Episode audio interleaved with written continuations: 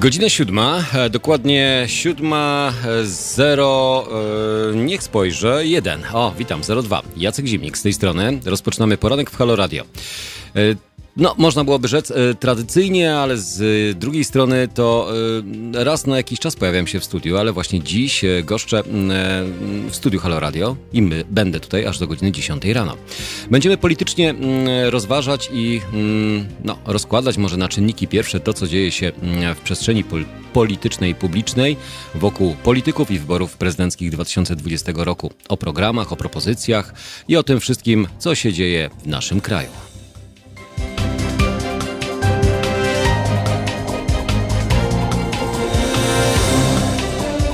Halo Radio.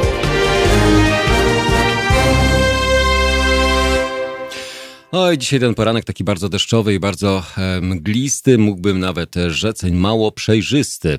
Witam Jogiewicz, dzień dobry, dzień dobry, witam serdecznie wszystkich tych, którzy pojawiają się właśnie u nas codziennie rano i każdego dnia i o każdej porze, aby móc wspólnie z nami spędzić ten czas. Dziś czwartek, no jedenastego czerwca. Jak będzie wyglądała sytuacja nie tylko w polityce, ale przede wszystkim jak będzie sytuacja wyglądała w pogodzie, bo to na dobry początek warto wiedzieć, zanim gdziekolwiek wyjdziemy albo zanim cokolwiek sobie zaplanujemy, czy jednak wziąć ze sobą jakąś przeciwdeszczówkę, czy może parasol, a może po prostu zostać lepiej w domu i nic nie robić. Pogoda na dziś w Boże Ciało, przypominam. Synoptycy prognozują duże zachmurzenia i opady deszczu w całej Polsce. Dodatkowo wszędzie mogą pojawić się dziś burze, na wschodzie też burze z gradem. W czwartek w całym kraju zapowiadane są wysokie temperatury. Najwięcej, bo aż dwadzieścia osiem stopni, pokażą termometry na Mazowszu. Taka temperatura, powiem wam szczerze, no, skłania nas chyba tylko i wyłącznie do myślenia o wakacjach, ale nie akurat w tak deszczowej atmosferze. Najniższa temperatura zapowiadana jest w Gdańsku i Szczecinie, gdzie będzie kolejno dwadzieścia i dwadzieścia jeden stopni. Cieplej do dwudziestu trzech stopni będzie w województwach dolnośląskim, opolskim. Termometry pokażą dwadzieścia cztery stopnie w Zielonej Górze, Poznaniu, Bydgoszczy, Łodzi, Katowicach, Kielcach i Krakowie. dwadzieścia pięć stopni to temperatura prognozowana dla województwa lubelskiego, warmińsko-mazurskiego. W Rzeszowie i w Białymstoku będzie natomiast dwadzieścia sześć dwadzieścia siedem stopni. Najcieplejszy dzień czeka mieszkańców Mazowsza, gdzie właśnie wspomniane będzie aż dwadzieścia osiem stopni. Większe rozpogodzenia zapowiadane są rano na wschodzie, a wieczorem też na południu kraju. Przez większą część dnia będzie jednak bardzo pochmurno. We wszystkich regionach zapowiadany jest deszcz oraz lokalnie mogą pojawić się też burze. Największa komórka burzowa rozwinie się rano w województwach wielkopolskim i warmińsko-mazurskim, a później także w województwach podlaskim, mazowieckim, kujawsko-pomorskim, lubelskim czy podkarpackim. Wiatr na ogół słaby i umiarkowany. Synoptycy Instytutu Meteorologii i Gospodarki Wodnej wydali ostrzeżenia pierwszego stopnia przed burzami z gradem dla województw warmińsko-mazurskiego, podlaskiego, mazowieckiego, lubelskiego, świętokrzyskiego, śląskiego, małopolskiego i podkarpackiego. W tych regionach spadnie do dwudziestu do czterdziestu milimetrów deszczu oraz grad. Dodatkowo wiać może w porywach do osiemdziesięciu kilometrów na godzinę. Jak widać, pogoda nas wcale nie rozpieszcza i przez najbliższe dni też tak będzie deszczowo, więc trzeba sobie zaplanować albo przynajmniej zaplanować sobie ten nieco dłuższy weekend, bo tak właśnie można przecież sobie zorganizować, mimo to, że część i tak pracuje zdalnie albo po prostu ma wolne, bo sytuacja ich do tego akurat zmusiła, no to mogą sobie zaplanować. Jak go sobie zaplanować, jak sobie go zorganizować i czym się tak naprawdę zająć, no bo generalnie to my zajmujemy się cały czas oczywiście tylko i wyłącznie, albo wyłącznie zajmujemy się życiem publicznym, albo tym, co dzieje się w naszej przestrzeni publicznej, politycznej. No bo polityka jest nieodzownym elementem naszego życia. Jeżeli, wielokrotnie tutaj możemy to powtarzać, ja też to mówiłem, jeżeli ty się nie interesujesz polityką, to polityka zainteresuje się w końcu tobą. Witam Ryszarda, Ryszard z pochmurnego Wrocławia. A ja witam wszystkich z pochmurnego Mazowsza, a dokładnie ze stolicy, z Warszawy. No, Tak to bywa czasami. W różnych miastach różnie ta pogoda dzisiaj będzie wyglądała, więc warto sobie jakoś to, no nie tyle co zaplanować, ale jakoś poukładać. Dziś Boże Ciało, o tym też warto wspomnieć, wyjątkowo bez centralnej procesji w trakcie, na Trakcie Królewskim metropolita warszawski Kazimierz Nycz poprowadzi procesję Bożego Ciała. Nie będzie to jednak tradycyjna wielka uroczystość na Trakcie Królewskim z powodu pandemii koronawirusa. Zaplanowano jedynie skromny przemarsz z archikatedry świętego Jana Chrzciciela do Katedry Polowej Wojska Polskiego. To będzie lokalna procesja i takie procesje będą odbywały się zapewne w całym kraju. Kwestia wyboru i kwestia tego, czy bierzecie czynny, czy też nieczynny udział, jak chcecie to spędzić, to, to już indywidualna sprawa. Co roku, przykład w Warszawie, odbywa się zawsze centralna procesja Bożego Ciała z udziałem tysięcy osób. Jej trasa wiedzie z archikatedry świętego Jana Chrzciciela na Starym Mieście przez Plac Zamkowy, Krakowskie Przedmieście, ulicę Królewską na Plac Piłsudskiego. Po drodze wierni modlą się przy czterech ołtarzach zbudowanych na tę okazję. My modlić się absolutnie tutaj nie będziemy, ale za to przyglądamy się cały czas rzetelnie i uważnie temu, co lub czym zajmuje się Kościół. Dlatego też ruszyła nasza kampania, albo przynajmniej chcemy ją zorganizować, a to właśnie dzięki waszym wpłatom. I warto, myślę, że nad tym się mocno i często pochylić. Zrzutka.pl, ukośnik kampania. Ile kosztuje nas Kościół katolicki? dwadzieścia miliardów złotych rocznie, no prawie dwadzieścia miliardów złotych rocznie. Siedem miast, Warszawa, Łódź, Kraków, Poznań, Katowice, Wrocław i Trójmiasto. W każdym z nich po siedem dużych billboardowo eksponowanych plakatów, billboardów od pierwszego do piętnastego sierpnia. Dodatkowo trzy mobilne billboardy w każdym z miast podczas dwóch weekendów jeszcze tej kampanii. Zrzutka.pl kampania. Na pytanie odpowiadamy, ile kosztuje nas Kościół.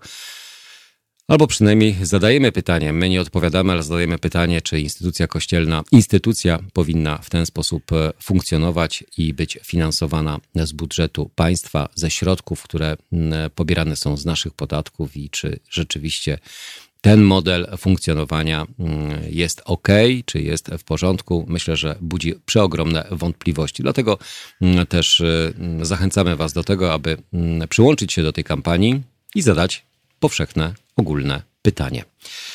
Dziś również połączymy się z naszym korespondentem Zbigniewem Stefanikiem. Zresztą jak co czwartek będziemy łączyć się o godzinie ósma piętnaście, dziewiąta piętnaście. Porozmawiamy sobie o kampanii politycznej, o kampanii prezydenckiej, która cały czas trwa. Jak się nie mylę, dziś to siedemnaście dni nam zostało do wyborów prezydenckich.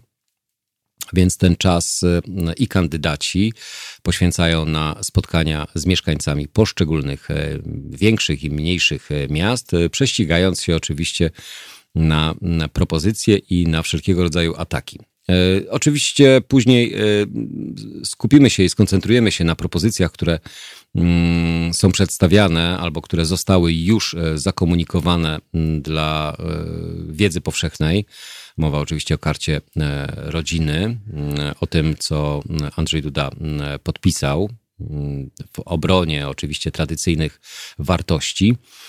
Czy tego typu zabiegi to rzeczywiście skuteczne działanie i utwardzanie elektoratu i przekonywanie do tego, że jedyną kandydaturą, która ma szansę na wygraną w wyborach prezydenckich, to jest właśnie kandydatura obecnego prezydenta, czy może strach przed tym, co tuż za prezydentem, mowa o konkurentach politycznych i o konkurentach o fotel prezydenta, osobach, które również gonią, gonią, gonią, gonią. Gonią, a przez to, że te różnice są coraz mniejsze, to można odnieść wrażenie, że strach w, spojrzał w oczy obecnej władzy.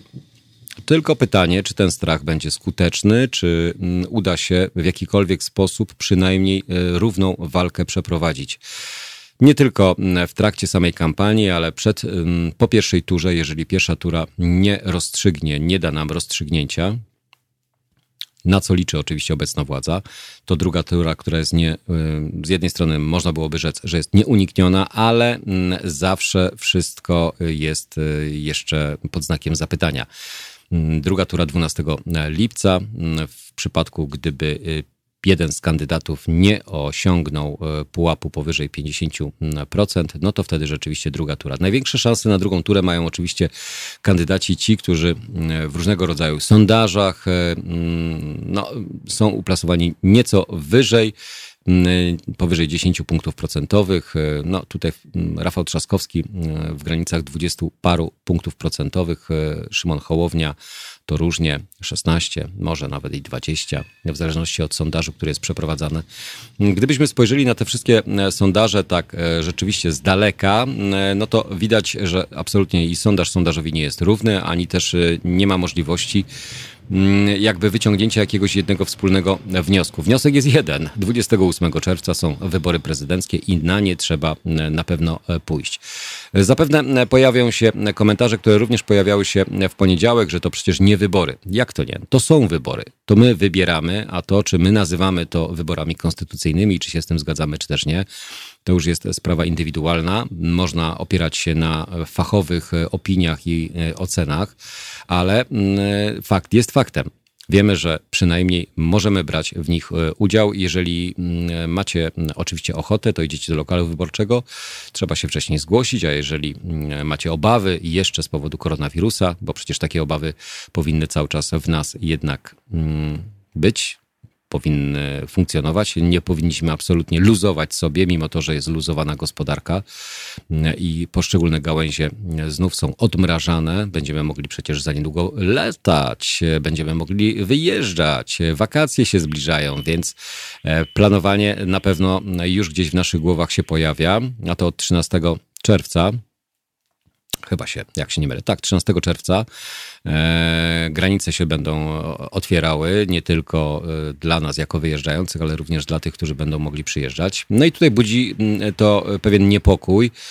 Patrząc na kraj, który jako jedyny chyba na świecie zwalczył epidemię albo pandemię, zwalczył koronawirusa, to właśnie Nowa Zelandia, która ogłosiła, że udało się opanować koronawirusa, a to z tego względu, że przecież to wyspa. To, to gdybyśmy my byli taką wyspą odizolowaną i z taką liczbą mieszkańców, jaka jest w Nowej Zelandii, tam ponad chyba pięć milionów, niecałe albo nawet, no trochę ponad, no to przy takiej liczbie testów, jaka jest przeprowadzana i przy takiej skuteczności działań służb sani- sanitarnych, sanepidowych i wszelkich służb, które no, pomagają w opanowaniu, może nie zwalczaniu, w opanowaniu różnego rodzaju ognisk, to pewno też moglibyśmy odnosić sukces. Na razie takim, o takim sukcesie absolutnie nie możemy mówić. Ostatni weekend pokazał, że ogniska coraz większe pojawiają się na Śląsku, chociaż ostatnie dni znów mogą nam dawać światełko i promyk nadziei, że poprzez to, że kopalnie będą zamknięte, dwanaście kopalń zamkniętych, to te ogniska nie będą się aż tak bardzo rozprzestrzeniały. Ale tutaj chyba już nie jedna osoba zwróciła uwagę na to, że które kopalnie zamknięte i czy słusznie, czy niesłusznie, czy te, w których te ogniska się pojawiały, czy te, które w ogóle nie miały żadnych ognisk, a też zostały zamknięte, a to chyba z tego względu, żeby ewentualnie nie było możliwości rozprzestrzenienia ogniska. Powiemy również o kolejnych wnioskach wotum nieufności wobec poszczególnych ministrów. Mieliśmy już pana Szumowskiego, mieliśmy ministrów dotyczących poszczególnych resortów. Tym razem koalicja znów zabiera się za kolejnych ministrów, tym razem Mariusz Kamiński i Zbigniew Ziobro. Ja mam problem trochę z tymi wotami zaufania, czy tymi próbami udowodnienia, że dany minister jest nieudacznikiem, nieudolnym i absolutnie nie powinien piastować tego stanowiska i tej funkcji, którą piastuje, bo to jest tylko taki... Mm, taka próba potwierdzenia cały czas i tej aktywności opozycyjnej, że tak, to jest jedyne narzędzie, które jeszcze im pozostaje w rękach. Pozostałe narzędzia zostały absolutnie obecnej władzy, przez obecną władzę wytrącone. Mówimy o pakiecie demokratycznym, który kiedyś miał być tym takim łączącym i dającym możliwość w parlamencie funkcjonowania właśnie opozycji na równi z innymi, a przede wszystkim z główną partią rządzącą. Okazuje się, że tak wcale nie jest i to się wcale nie sprawdziło. Słowa, słowa, słowa i jeszcze raz słowa. O liście Jarosława Kaczyńskiego chyba też wspomnimy. Ten strach i próba mobilizacji za każdym razem, gdy zbliża się coś ważnego albo coś, co może wpłynąć na ogólnie na politykę, to taki element pojawiający się co pewien czas. Z jednej strony mobilizuje, a z drugiej strony pokazuje, że władza raz dana nie jest dana do końca. Więc wszystko w naszych, jak to się mówi, rękach. O tym, kto będzie sprawdzał wybory, kto będzie powoływał specjalne komitety obywatelskie, aby weryfikowane były te wybory, aby były sprawdzane. O tym też na pewno wspomnimy. Cześć, witam i Pawła. Dzień dobry. Będzie stan wyjątkowy? No, to jest dobre pytanie, które cały czas gdzieś tam w głowie nam się pojawia. To wszystko zależy od tego, czy stan wyjątkowy. Ja myślę, że zapowiedzi przede wszystkim obecnego ministra zdrowia, który, o proszę, telefon, ktoś dzwoni o tej godzinie. Ministra zdrowia, który z jednej strony mówi o tym, że możemy wrócić do obostrzeń, które wcześniej zostały zdjęte, no to myślę, że jest to raczej niemożliwe, albo to jest taka próba straszenia nas, abyśmy bardziej uważali i bardziej byli czujni względem koronawirusa, bo ta nasza czujność chyba została całkowicie uśpiona, widząc ostatni weekend i będąc na ulicach właśnie czy to Warszawy, a myślę, że każdy sam osobiście również tego w jakiś sposób doświadcza, wychodząc codziennie na zewnątrz. Mamy pierwszą osobę, tak? Proszę bardzo. Dobry, Cześć dobry Mariusz. Panie Jacku. Cześć, Mariusz. Witam. Ja dawno nie dzwoniłem, ale ja tak lubię sobie podsumować teraz, bo kiedyś dzwoniłem codziennie, załóżmy, ale lubię sobie podsumować teraz na przykład sprawę, w której nie zabierałem do tej pory um, swojego zdania, tak sobie pomyślałem, że może to sobie minie, powoli trochę się wszyscy uspokoją, no ale muszę to skomentować, bo to był wasz kolega, pan Jan Śpiewak, tak? Mhm. Wszystko było tak, wszystko było pięknie. Ja tego pana obserwowałem wcześniej, już zanim w ogóle był pomysł na Halo Radio, co on robił. I więc troszkę mi tutaj nie pasowało, ale cóż, to radio jest dla wszystkich, tak? Więc kto go chciał słuchać i oglądać, go słuchał i oglądał. I ja tego nie robiłem. Znaczy raz spróbowałem, ale mi to nie, nie przeszło. I tylko tyle chciałem powiedzieć, że jeżeli koledzy próbują, próbują coś wytłumaczyć, a pan nie rozumie. Jeszcze zaczyna atakować nie, niewydatnymi słowami. Trudno. Odszedł. Po, po tym wszystkim trudno. Nie będę płakał. Teraz może co do kościoła. A, bardzo fajnie, że zrobiliście taką akcję. Bardzo mi się podoba. Tym bardziej, że na YouTubie e, została teraz wstrzymana jedna ze stron, która się wypowiadała w bardzo normalny sposób na temat kościoła. W tej chwili ma, przepraszam, ta strona jest w tej chwili wstrzymana na trzy miesiące, przynajmniej tak jest na YouTubie. I tam było właśnie ostatnio na temat osta, ostatnich spisów, że między innymi o inkwizycji, która istniała od trzynastego do dziewiętnastego wieku. I była to sekta, która wymordowała jednak najwięcej istnień ludzkich w historii świata. Jest to fakt, niestety. Yy, taki przykład może krótki, akurat, bo w Niemczech była taka wioska, że zostało tylko z całej wioski dwie kobiety, reszta została spalona na, na stosie. Majątek oczywiście przeszedł na e, kościół, a dzieci, które tam ewentualnie zostawały po takich, takich e, odwiedzinach inkwizycji, szły po prostu jako no, posługiwaczy do m, różnych klasztorów, tak? Majątki oczywiście były przyjmowane, czyli Kościół grabił cały czas. Yy, załóżmy, że w tej chwili mniej więcej, no, tak jest to o, obliczone, że Kościół wzbogacił się dwieście miliardów złotych majątku, czyli przypada w tej chwili na jednego pana w sukience sześć i pół miliona złotych.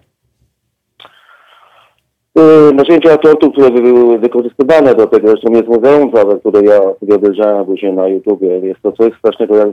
Człowiek, człowiek może wymyślić przeciwko drugiemu człowiekowi takie rzeczy. To się wcale nie wieści, to, nie wiem, chyba nawet w obozach koncentracyjnych, nie wiem, bo gdyby wtedy pewnie istniały takie możliwości, to Kościół by jeszcze takie rzeczy o, mm, też próbował robić. Oczywiście z Jezusem na ustach. Pani, co do pani Emilewicz, na temat Kościoła już skończyłem, co do pani Emilewicz i wypowiedzi pana Jarosława. A jeżeli ktoś stoi koło, koło kogoś pół metra i nie słyszy, no to trzeba y, kupić sobie aparat słuchowy. No ale wiesz jak to jest, czasami słyszymy to, co chcemy słyszeć, a to, co powinniśmy słyszeć, absolutnie tego nie słyszymy. Panie Jacku, no ale kurczę, no stoję koło pana pół, pół metra, ktoś się wydziera, przepraszam, bo pan Jarek tego nie mówił, spokojnie tylko się wydzierał. Mm. Akurat widziałem to, bo nieraz przemogę się i coś tam po, poglądam innego niż normalne media, no bo trzeba czasami, tak? Co do wypowiedzi pana y, następna, według mnie to jest następna afera znowu z tymi respiratorami, tak? Tak. A pan z worami pod oczami. Oczywiście powiedział, że wszystko jest sacy, z tym, że te firmy się zgłosiły i powiedziałby, że niekoniecznie. One nic nie wiedzą na, na ten temat. I oczywiście jeszcze wypowiedź ostatnia pana, że on jest jednak za wyborami a, przez po, pocztę, tak? Jak to miało być wcze, wcześniej. Że kto wie, czy oni tego nie, nie zrobią, czy je będą prawili w tym y, kierunku. Ja jestem, mi się wydaje, że chyba tak będzie, może teraz pan coś powie i jeszcze parę rzeczy. Znaczy generalnie jakby w nawiązaniu do tych poszczególnych tematów, bo rzeczywiście poruszyłeś sprawy bardzo ważne i bardzo istotne. Sprawa Kościoła to jest temat, na którym moglibyśmy rozmawiać tutaj długo, wymieniając się no, różnego rodzaju tak. swoimi własnymi poglądami, swoją własną oceną. Ja zawsze jestem zdania, że instytucja każda, bez względu na to, jaką ma tradycję wieloletnią, czy wielotysięczną, znaczy dwa tysiące lat, lat, tak, no to bez względu na to powinna ona funkcjonować normalnie jak każda inna instytucja. Więc tutaj myślę, że jesteśmy wszyscy pod tym względem jednomyślni, nie ma uprzywilejowanych instytucji. A... To znaczy u nas jest. Znaczy jest, ale to, no to, jest, to jest właśnie smutne, to jest właśnie smutne, dlatego właśnie za każdym razem uświadamianie społeczeństwu, w jaki sposób instytucja kościelna jest finansowana z naszych pieniędzy, jak te pieniądze się rozkładają i jak one są rozdysponowywane i czy my tego chcemy, czy nie. Ja uważam, że w końcu powinno się zorganizować takie ogólnopolskie referendum, tylko nikt się na razie nie jest w stanie odważyć, aby móc zadać to bardzo proste pytanie, aby rzeczywiście mieć tą świadomość i to poczucie, bo może, Mariusz, może my jesteśmy w tej grupie mniejszościowej, która tylko i wyłącznie się burzy, oburza, podnosi larum, a większość społeczeństwa może jednak woli żyć i funkcjonować tak, jak, tak jak funkcjonuje. Panie Jacku, tak, tak, ma pan, ma pan rację w stu procentach. Niestety jesteśmy takim społeczeństwem, które nawet o, może to, mówić na temat Kościoła, że coś mu się nie podoba, ale i tak zasuwa co niedzielę do Kościoła i prawie, że krzyżem się kładzie, idzie do spowiedzi, tak? Ale na przykład w rozmowach, bo mam też różnych znajomych i przyjaciół, i kolegów, i koleżanki, i oni się wypowiadają, no spotykamy się przy piwie, więc w jakiejś tam pubie, więc yy, no słyszę ich wypowiedzi, ale co wtedy ona, ona czy on idzie później w niedzielę i daje na tacę i tak dalej. Mariusz, tego generalnie jakby nie miałem w zamyśle powiedzenia, ale jesteśmy wychowani w modelu i w tradycji katolickiej. Z pokolenia no, na pokolenia... Ale, ale, ale to nie ma nic wspólnego. Ja wiem, ja wiem. Zdaniem. Tylko poczekaj, do czego Każdy ja zmierzam. Każdy ma swój rozum i powinien myśleć, tak? Każdy powinien indywidualnie myśleć. No. Moje pokolenie było jeszcze jakby... Nasze. Nasze, no, nasze pokolenia były jeszcze takie e, pokolenia, do których, od których wymagało się, czy chcemy, czy nie chcemy, uczestniczenia w e, ceremoniach, w nabożeństwach, e, chodzenia do, e, na, na religię. E, wymagało się od nas tego, wręcz bez względu na to, czy mieliśmy ochotę, czy nie mieliśmy ochotę. E, Nasze pokolenia teraz obecnie w stosunku do swoich y, dzieci y, już jak. Przepraszam, tego... że tę przerwę na moment, bo tam widzę wpis na czacie pana Ryszarda N M, wychowanek Wojtasa. Ja nie jestem żadnym wychowankiem pana Wojtasa i będę sobie komentował na temat Kościoła, jak ja to uważam i jak na ten temat myślę. Także proszę nie wpisywać takich głupich tekstów. Dobra, okej, okej. Więc my teraz, wychowując swoje dzieci, dajemy im zdecydowanie większą swobodę, nie narzucając, przynajmniej ja tak robię, nie narzucając im w żaden sposób, z, ani nie zabraniając, ani nie, nie narzucając tego, co chcą robić i jak chcą światopoglądowo myśleć. Rozmawiam i z tych rozmów mają wy, wyciągać odpowiednie wnioski. Mój syn ostatnio... Dobrze. szesnastoletni no, no. powiedział, że on generalnie w żadnego Jezusa tam nie wierzy, ale w Boga wierzy. Zostawiam to. To jest jego wybór. Oczywiście, że jest jego wybór. I ma prawo, jeszcze... mimo to, że ma tak, tyle lat, ma prawo dobrze, mieć może, swoje własne zdanie. Może jeszcze na koniec na temat policjantów, którzy nie chcieli, nie chcieli uczestniczyć tak w tych zamieszkach, nie, nie zamieszkach, przepraszam, mm-hmm. przemarszu pracodawców, tak? Tak, w Warszawie. A, w Warszawie. A, ci, a policjanci byli z Dolnego Śląska. Oni poszli, bo, y, chyba ich około osiemdziesięciu poszło na zwolnienia, bo oni nie chcieli w tym uczestniczyć. A panowie teraz zostali ich a, mm, dowódcy, tak? Zostali mhm. usunięci ze swoich stanowisk, przeniesieni na jakieś inne stanowiska i będą po prostu patrolowali ulicę. Przecież to się w spale nie mieści normalnie, no. A ci, którzy przyjechali, to się zachowywali jak świnie po prostu. Dla mnie to są... Powiedziałem, że na temat się wypowiadałem. To jest na mnie granatowa milicja. To mi się najgorsze okresy przypominają jeszcze ze stanu wojennego. No. To, co się działo w Warszawie. Pałowanie, gaz. No nie wiem, i niby tu yy, krzy, znaczy krzyczą, przez, przez megafon podają, że mają się ludzie rozejść. Oni ich o, ze wszystkich stron blokują, nikogo nie upuszczają. Tak? Ale zobacz, wiesz co, Mariusz, ja powiem ci jedną rzecz. Gdybyśmy mieli porównać zachowanie naszych służb mundurowych, a zachowanie amerykańskich. amerykańskich, to ja powiem ci szczerze, że nasi są naprawdę przedelikatni. No, może i tak, ale wie pan, panie Jacku, to jest trochę większa przestępczość moim zdaniem jednak. Więcej jest różny, różnych mm, kultur i tak dalej i oni muszą troszeczkę może i ostrzej reagować na pewne rzeczy, jednak tam zagrożenie przestępstwami typu napady albo morderstwa, albo mm, sprzedaż narkotyków i tak dalej chyba jest troszkę większe. No zdecydowanie, na pewno statystyki, bo też jest liczba obywateli amerykańskich jest zdecydowanie większa, więc też te proporcje zapewne są całkowicie inne. No i też kultura, mentalność cywilizacyjna też pewno jest jakaś. Panie Jacku, na koniec już tak. Mhm. Bardzo mi było pana widzieć w studiu znowu. I co do nigdy, a i na koniec jeszcze może tylko dokończę, nigdy nie wypowiadają się na temat czatu, chociaż ataki na, na dzwoniących są dosyć częste. Dosyć są częste, musiałem ale zrobić, trzeba... Musiałem to zrobić pierwszy raz, bo już mi się podniosło ciśnienie. Mariusz, w zależności na którym czacie jesteś, bo... No, no jestem na YouTubie, bo widzę pana i, i widzę czat na telewizorze, tak? Tak, dokładnie. Z tego no. względu, że na YouTubie jest pewna, jest pewna grupa, nazwijmy to stała, bo gdybyśmy nie, nie otworzyli... czata o danej porze czy danego dnia, to widzimy te same osoby pojawiające się, więc to jest pewien taki krąg osób, które wzajemnie wymieniają się poglądami, no, ten myślami. Pan ma, ten pan ma takie upierdliwe właśnie wpisy, z tego co zauważyłem, tylko mówię, nie badałem się wcześniej na, na ten temat, zwłaszcza jak się porusza tematy kościoła. Tak? Dobrze. No dobra, to dziękuję. Dzięki, pozdrawiam. Mariusz do Aleksandrowa do Łódzkiego. Pozdrawiam, miłego dnia ci życzę. Zdrówka życzę przede wszystkim. Szanujmy się ze względu na poglądy. Jeżeli one różnią się od naszych, to nie znaczy, że ktoś jest gorszy albo że ktoś jest lepszy, bo ma inne poglądy. Kwestia zdroworozsądkowego podejścia do pewnych tematów z uszanowaniem i z tolerancją. Tolerancja to nie znaczy, że się zgadzamy.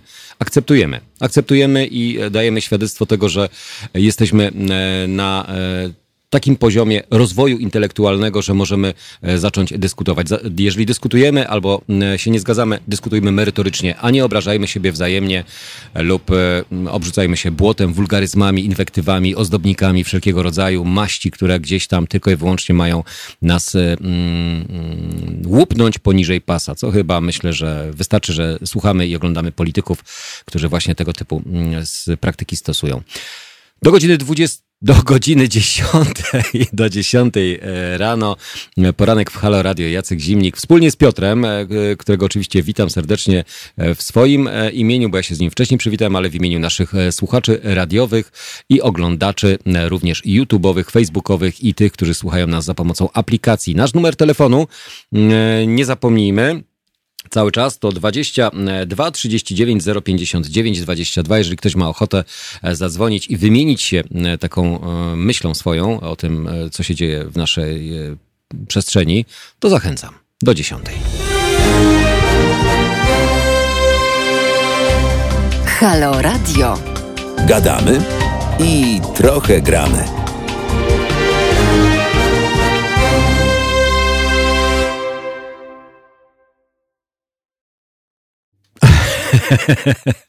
No i jestem z powrotem, jestem z powrotem, oczywiście po krótkiej nieobecności. Wracamy do tematów. Ja wam powiem szczerze, że rzeczywiście, gdybyśmy mieli tak rozkładać wszystko na czynniki pierwsze i zastanawiać się nad tym, to tak by nam się zrobiło bardziej filozoficznie, albo bardziej na zasadzie takiej kto za, kto przeciw, dlaczego, co i jak, to fundamentalne te tematy takie, one zawsze są bardzo mocno dyskusyjne. W kwestiach dyskusyjności i w kwestiach tego, co się dzieje wokół nas, no to najważniejsze, to nie ukrywajmy, no obecnie, teraz, przynajmniej w tej, w tym momencie, to są wybory prezydenckie, które dla niektórych są farsą, dla niektórych są ważnym elementem, ważnym momentem, w którym mogą podejmować jakąkolwiek decyzję, a czy decyzję podejmujemy zawsze, tak? Idąc, nie idąc, głosując, nie głosując, słuchając, nie słuchając, oglądając, nie oglądając, więc każdego dnia mamy wybory. Wybór każdego dnia podejmujemy. Zostać w domu, wyjść, zadzwonić, nie zadzwonić, brać udział, nie brać udziału, więc wybór, jaki by nie był, zawsze jakiś jest. No więc obecnie dwudziestego ósmego czerwca stoimy przed kolejnym wyborem. Czy ten wybór będzie w naszym poczuciu wyborem uczciwym, demokratycznym, w pełni tajnym i w pełni swobodny, to każdy indywidualnie do tego musi podejść. Bo w kwestiach oczywiście konstytucyjności tutaj dyskusja cały czas się toczy, czy tak powinno być, czy tak nie powinno być. Ktoś zadał pytanie na czacie, czy czeka nas stan wyjątkowy. To wszystko zależy oczywiście od tego, jak skala zarażeń, zakażeń, zachorowań będzie w naszym kraju postępowała, czy liczby testów będą przekładały się automatycznie na liczby zachorowań. Nie mówię o uzdrowieniach, nie mówię, nie, nie mówię o śmiertelności, ale mówię przede wszystkim o liczbach, które codziennie do nas docierają. Informacja, która mnie zaskoczyła wczoraj w kwestii podawania danych, że tylko raz dziennie teraz będziemy dostawali informacje o godzinie dziesiątej trzydzieści, a nie tak jak było zazwyczaj, że dwukrotnie mieliśmy takową informację. Nie wiem, z czego to wynika, czy z powodu tego, że by nas nieco bardziej uspokoić, albo żebyśmy bardziej byli zaskoczeni i mogli komentować te dane, które będą publikowane. Zawsze było o godzinie, w godzinach porannych pierwszy komunikat, a później tuż po godzinie siedemnastej był kolejny komunikat, więc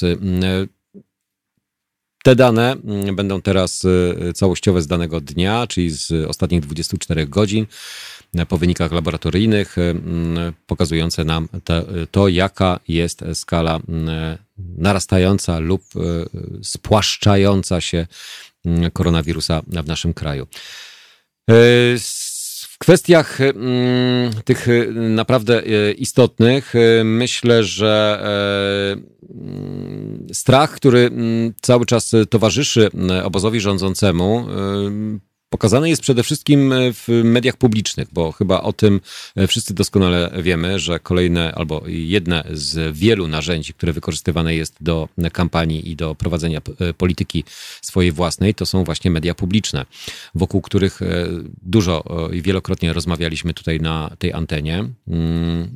Sam Rafał Trzaskowski jest tematem przewodnim, porównując go do, znaczy ostatnie sprawy dotyczące pakietu rodzinnego i kwestii związanych z ofertą prezydenta, prezydenta Andrzeja Dudy. Wczoraj na przykład telewizja Polska ponownie uderzyła w Rafała Trzaskowskiego. Tym razem politykowi zarzucono, że jest zakładnikiem środowisk skrajnie lewicowych, a także, że chce wprowadzić edukację seksualną do szkół i uczyć dzieci o masturbacji. Szczerze powiedziawszy, ja jestem w ciężkim szoku, że w ogóle na to się pozwala, że media powszechnie, ogólnodostępne, płatne przez nas i dziennikarze, którzy rzekomo są dziennikarzami obiektywnymi, a tam z obiektywizmem jest, znaczy mało mają wspólnego, bo każdy materiał jest z tak zwaną tezą od razu z góry, zakładającą już w nawet samej zapowiedzi, nie wspominając o tak zwanych paskach. To jest coś, co na skalę światową absolutnie nie powinno mieć miejsca, a jednak takie rzeczy się dzieją. I jeszcze z przyzwoleniem ministra dziedzictwa kultury, pana Glińskiego, profesora, który mówi, no każda przecież władza wykorzystuje media do swoich własnych celów, no to jest to rzeczywiście pokazanie tego, w jaki sposób traktują nas obywateli.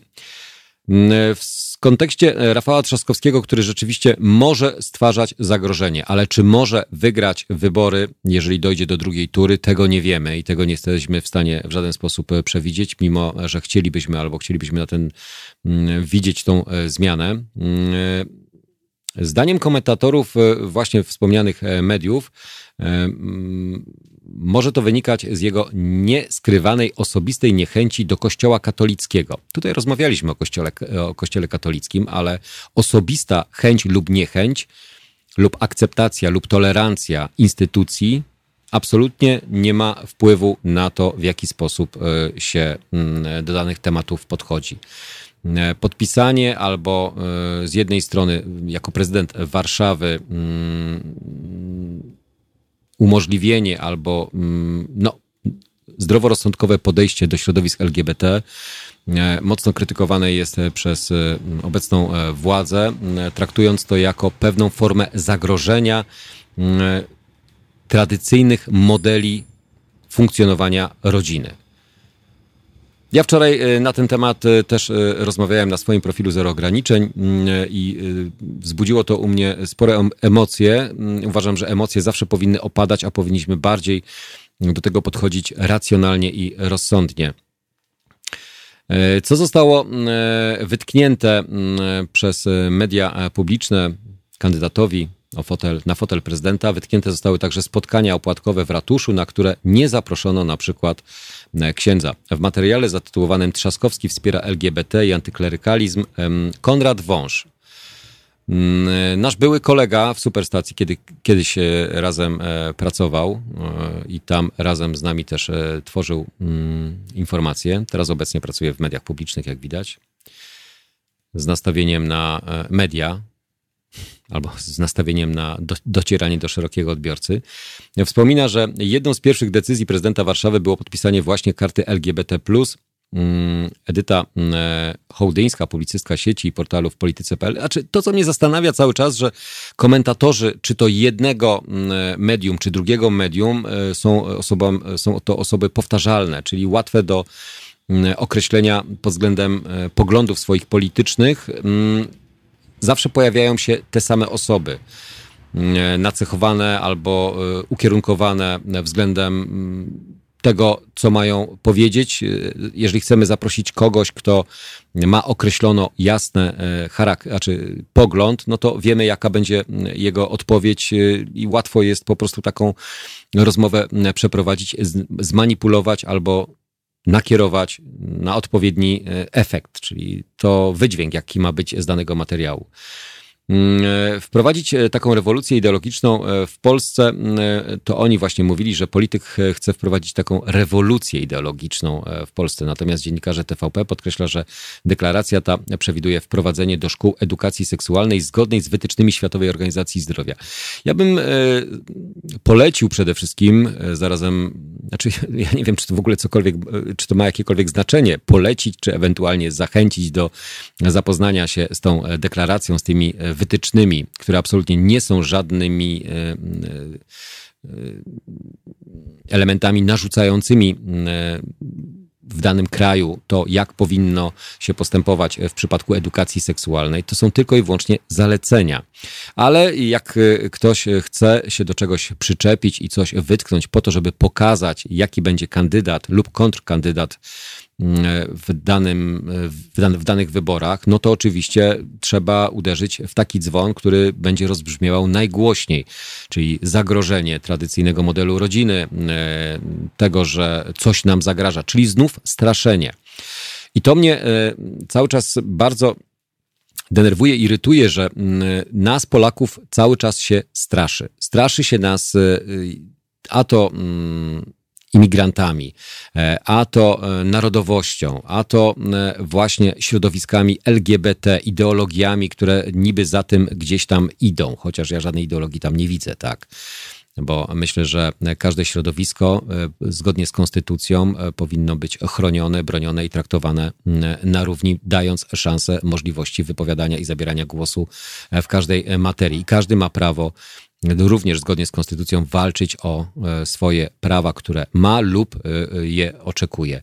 Jeżeli taką ma potrzebę, tak?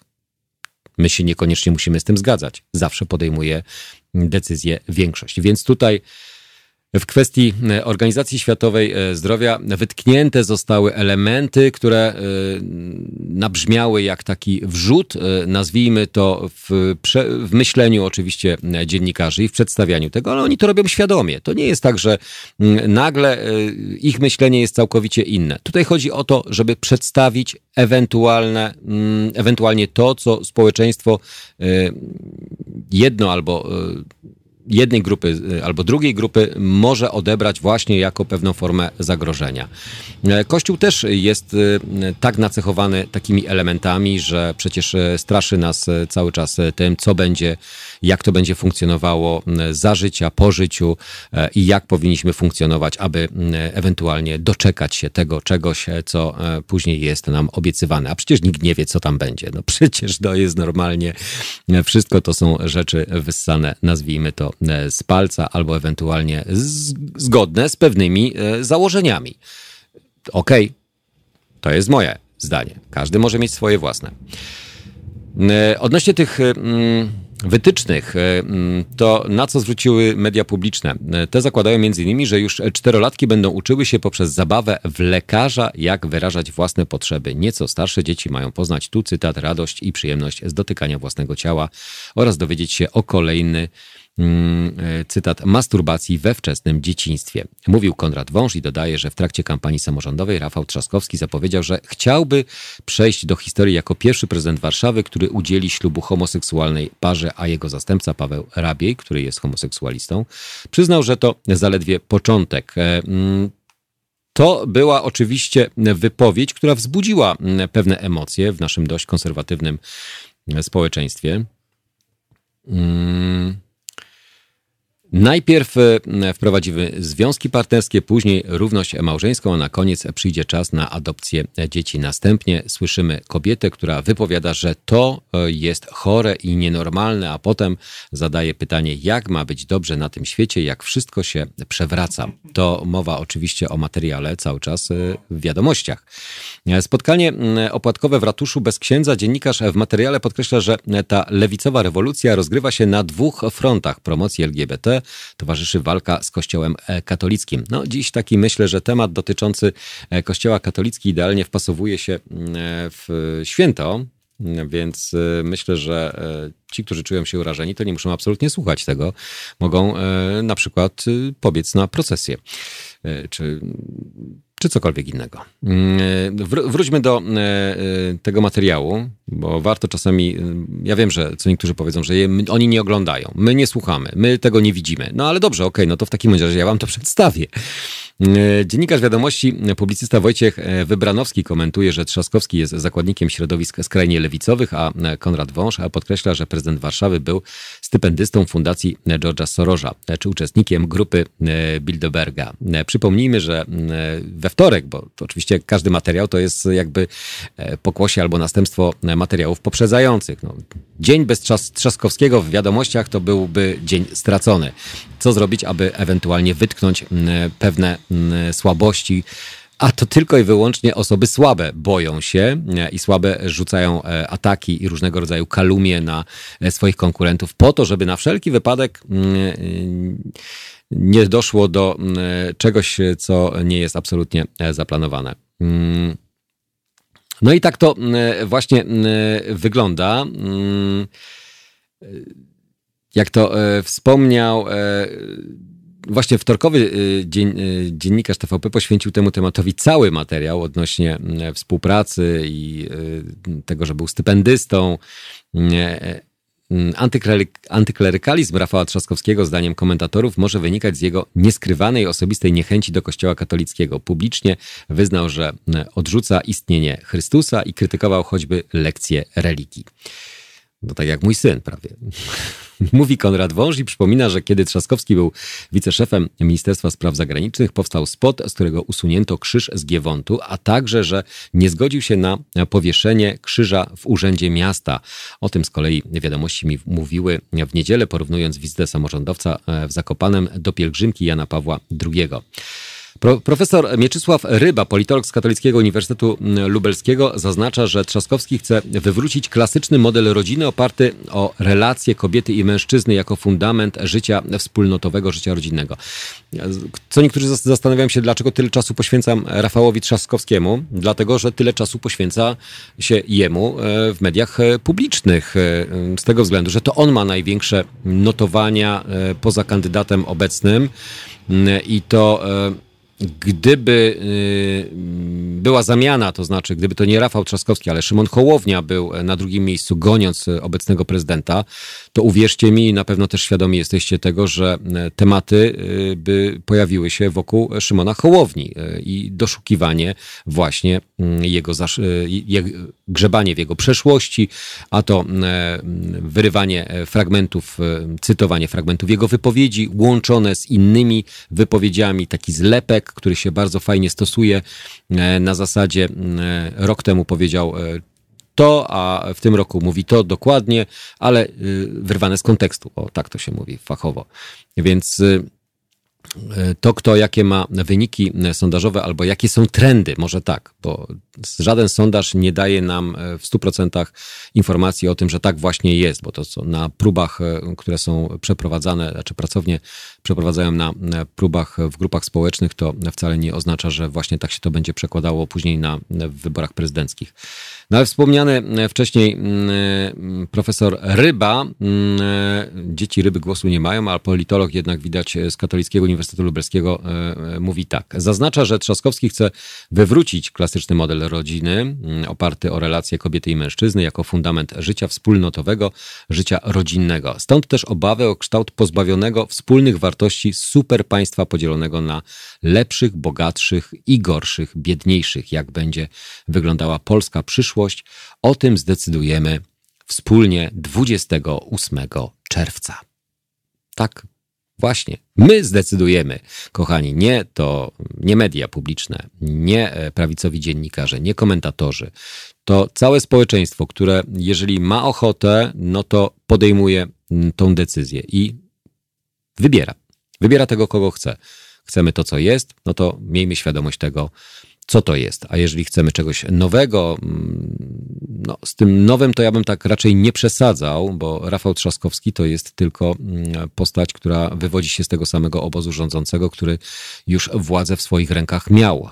Czy to dobrze, aby znów wróciło to samo, co było, albo przynajmniej... Mm, te tło polityczne, no to już to znaliśmy. Więc kwestia podejścia, kwestia wybrania kolejnej osoby pełniącej najwyższą funkcję w naszym państwie, czyli prezydenta dwudziestego ósmego czerwca. Wracamy, wracam do Was dosłownie za chwilę, która jest godzina siódma pięćdziesiąt cztery, parę minut przed godziną ósmą, o ósma piętnaście łączymy się z naszym korespondentem Zbigniewem Stefanikiem. Na pewno jeszcze będziemy mówili o karcie rodziny oferowanej i prezentowanej przez i podpisanej przez prezydenta Andrzeja Dudę.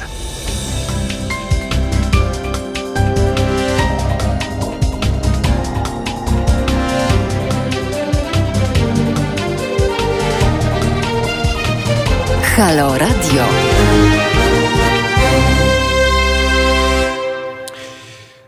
Do tego szerokiego tematu zapewne wielokrotnie jeszcze będziemy powracać, związanego z tym, w jaki sposób media publiczne funkcjonują, bo tutaj właśnie z Piotrem rozmawialiśmy przed chwilą na ten temat, że mówienie o tym jednym sprawia ból i cierpienie w kwestii słuchania, że mówimy w ogóle o mediach publicznych, ale nie mówienie o tym i... i, i omijanie tych tematów, no to myślę, że to jest jakby taka forma akceptacji. To też jest coś, na co my pozwalamy, więc wielokrotnie przytaczane, czy to materiały pokazujące to, w jaki nierzetelny sposób podchodzi się do, nazwijmy to w cudzysłowie, dziennikarstwa, które rzeczywiście z dziennikarstwem nie ma absolutnie nic wspólnego.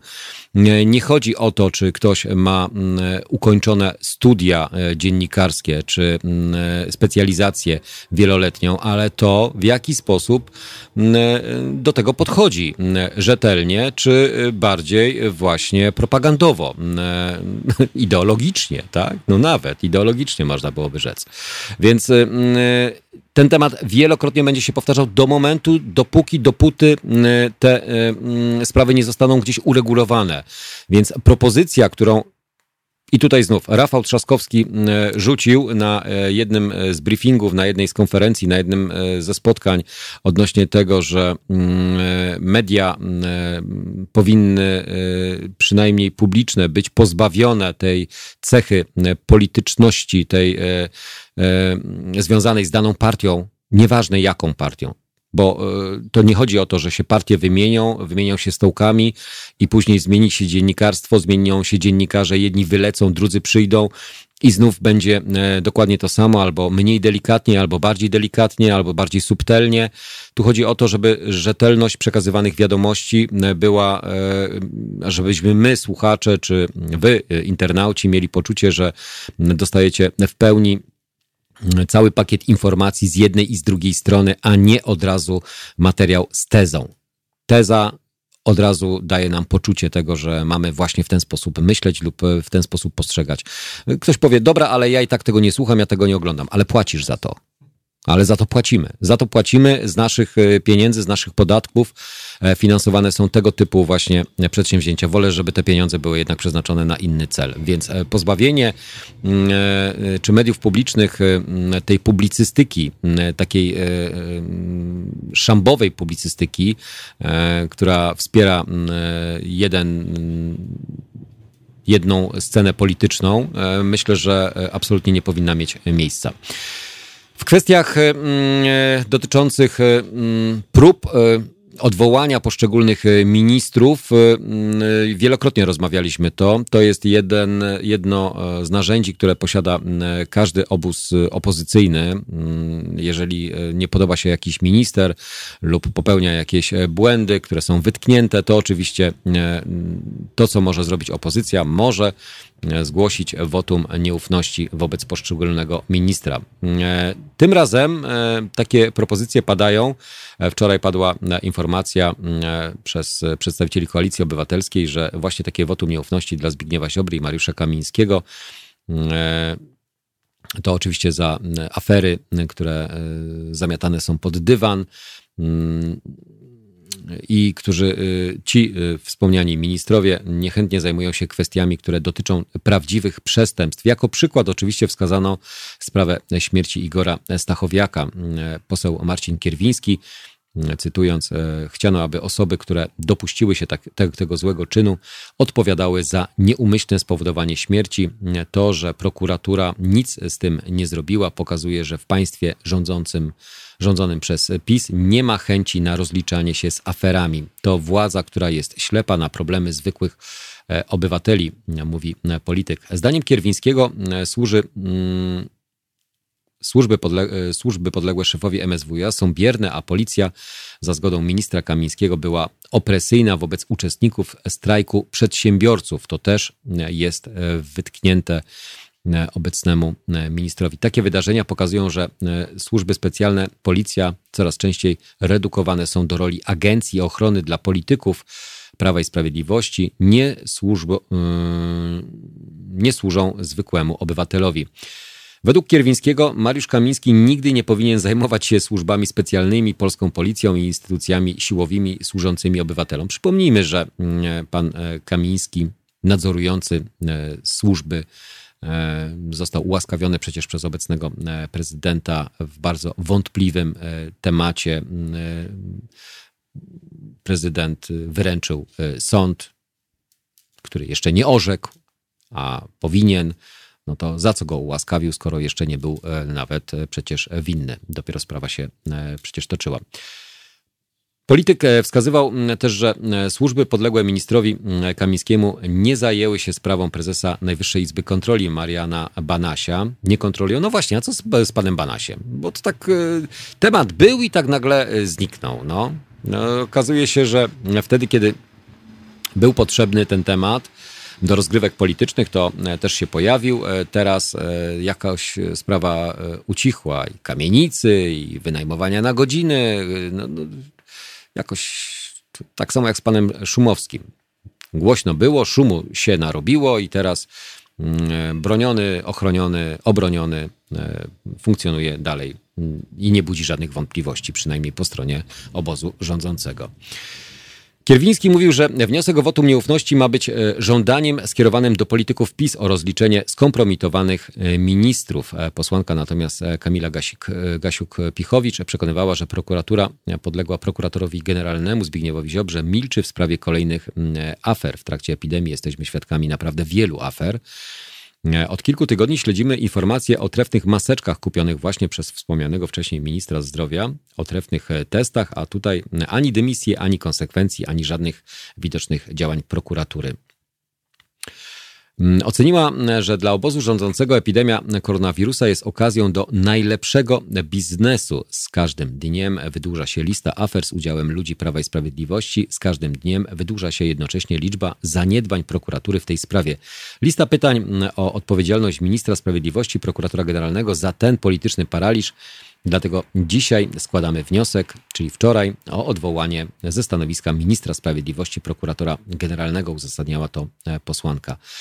Kolejna próba przed samymi wyborami prezydenckimi to próba do politycznego fajtu w parlamencie, do tego, aby móc ponownie przypomnieć sobie wszelkiego rodzaju wydarzenia, zapewne, które gdzieś tam nam umykają w natłoku tego, co się dzieje obecnie i zapewne jeśli nie będzie jakichś kontrowersji, czyli znów słów wypowiadanych przez jednego czy drugiego polityka, jednej czy drugiej strony, które będą budziły u nas emocje, to pewno przejdziemy nad tym do porządku dziennego i powiemy, ok, kolejna próba, nie udało się, znów jedenaście piętnaście głosów różniących od tego, czy uda się odwołać, czy się nie uda odwołać, ale debata będzie. Debata będzie zapewne i to jeszcze się uda to zrobić przed samymi wyborami, a to po to, żeby pokazać słabość obo- obozu rządzącego, i słabość poszczególnych ministrów. I tak do końca możemy cały czas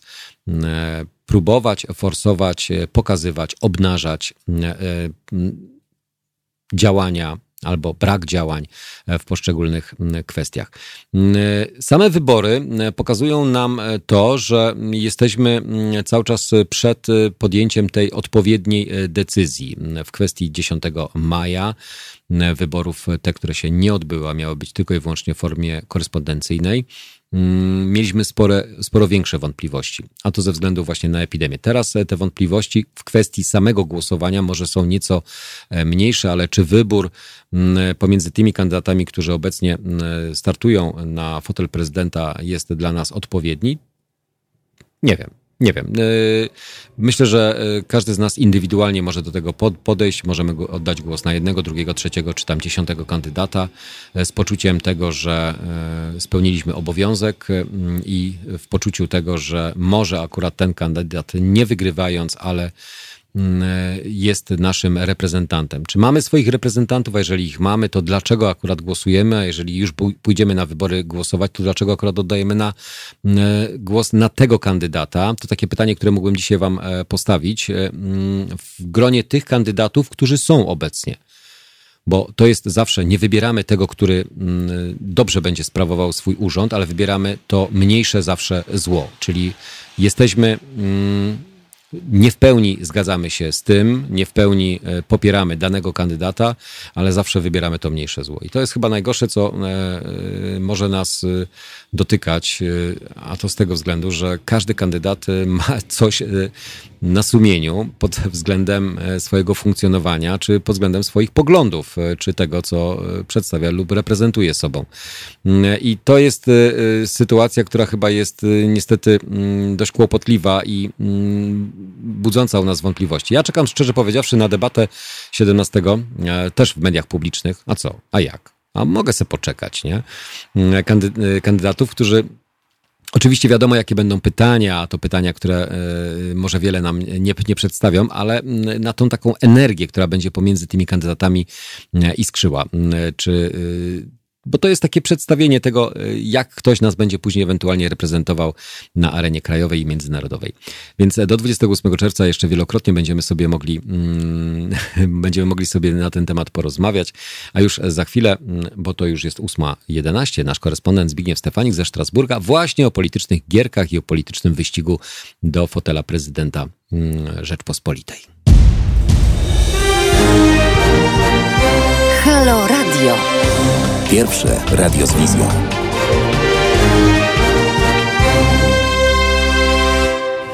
Punktualny jak strasburski zegarek. Rzekłbym szwajcarski, ale to Strasburg, więc Zbigniew Stefanik, nasz korespondent ze Strasburga. Witam serdecznie. Dzień dobry, panie Zbigniewie. Witam pana redaktora. Przyznam, że miałem już wiele ksyw, ale strasburskim zegarkiem jeszcze nie byłem. Bardzo mi się podoba. Tak więc witam państwa, strasburski zegarek. Panie Zbigniewie, no my jesteśmy w gonitwie cały czas i w gorączce przed wyborami, więc te wybory przykuwają naszą uwagę, skupiamy, fokusujemy się na poszczególnych kandydatach i na tym, co nam przedstawiają. W pana ocenie ostatnie wydarzenia, które rzeczywiście no, tylko i wyłącznie nacechowane są wyścigiem o fotel prezydent, prezydenta, na co pan by zwrócił największą uwagę i który kandydat no przebija się w, ty, w tej masie informacji i ofert, które proponuje obywatelom Rzeczpospolitej? Proszę, zdaje się, iż um, tak naprawdę rządzący definiują jako swojego głównego przeciwnika kandydata Koalicji Obywatelskiej, pana e, Trzaskowskiego, o czym e, zresztą świadczy nie tylko list pana prezesa Polski, e, ale e, również wypowiedzi do poszczególnych polityków. E, Moją uwagę przykuła jedna wypowiedź, no, która zdaje się została trochę, zdaje się, niezauważona. Wypowiedź e, pana wicemarszałka Terleckiego, który stwierdził, e, zapytany o to, jak ocenia liczbę podpisów e, uzyskanych przez pana Trzaskowskiego, e, już tak naprawdę Prawo i Sprawiedliwość mogło dać mu jeden dzień, być może dwa, na zbiórkę tych podpisów dało pięć, co ma świadczyć o e, wielkoduszności e, rządzących. Ale e, właśnie, chcę to wypowiedzieć, ponieważ zdaje się, iż tak naprawdę głównym paliwem kampanii e, pana Trzaskowskiego jest właściwie e, no, taka postawa rządzących. E, ta postawa, która właściwie e, działa e, coraz bardziej mobilizująco na wyborców e, pana Trzaskowskiego, e, jak i również e, na tych wszystkich wyborców, no, którzy zamierzają, czy też zamierzą zagłosować przeciwko obecnie rządzącym. I w tym e, zgadzam się e, z państwa dyskusją sprzed e, kilku dni, e, gdzie państwo zastanawiacie się nad tym, czy będą to wybory, czy plebiscyt. E, to nasza druga która będzie plebiscytem. Tutaj jakby nie ma żadnej wątpliwości e, i tak naprawdę pytanie będzie brzmiało, czy jesteś za, czy przeciwko um, rządom Prawa i Sprawiedliwości w Polsce. I tutaj bez względu na to, kto będzie kandydatem um, um, przeciwko prezydentowi Dudzie, wręcz um, kto będzie kandydatem PiSu, tak naprawdę te pytanie będzie dominowało um, drugą turę wyborów prezydenckich. Jednakże faktycznie głównym paliwem obecnie um, kandydata Platformy Obywatelskiej um, to właśnie wypowiedzi um, Prawa i Sprawiedliwości, to um, no właśnie działania w policji, które można e, ocenić różnie. To wszystko powoduje, iż faktycznie kandydat w Platformie Obywatelskiej zdaje się być tym kandydatem, który ma największą dynamikę w kampanii wyborczej, z pewnością kosztem innych kandydatów. Pytanie, czy list pana prezesa i no, jego apel, jego alert, tak jak sam to zdefiniował, dotyczący tutaj kryzysu moralnego, nie zmobilizuje no właśnie wyborców pana Biedronia, to się okaże. Jednakże warto zauważyć, iż nadal żaden kandydat nie zbudował przekazu pozytywnego i tak naprawdę nadal ta kampania właściwie definiuje się pod znakiem PiS, antyPiS, co może podziałać no być może demobilizująco na wyborców w drugiej turze, wyborców umownie nazywanego antypisu. Osobiście sam mam tego świadectwo, ponieważ rozmawiam często ze znajomymi, z, z poszczególnymi wyborcami, no właśnie, którzy nie chcą głosować na PiS, ale oni no właśnie nie widzą, na kogo zagłosować w drugiej turze i co w ogóle zagłosować w drugiej turze, jeśli też w drugiej turze miałby znaleźć się pan Trzaskowski. Ale panie Zbigniewie, my mówimy cały czas PiS i antypis.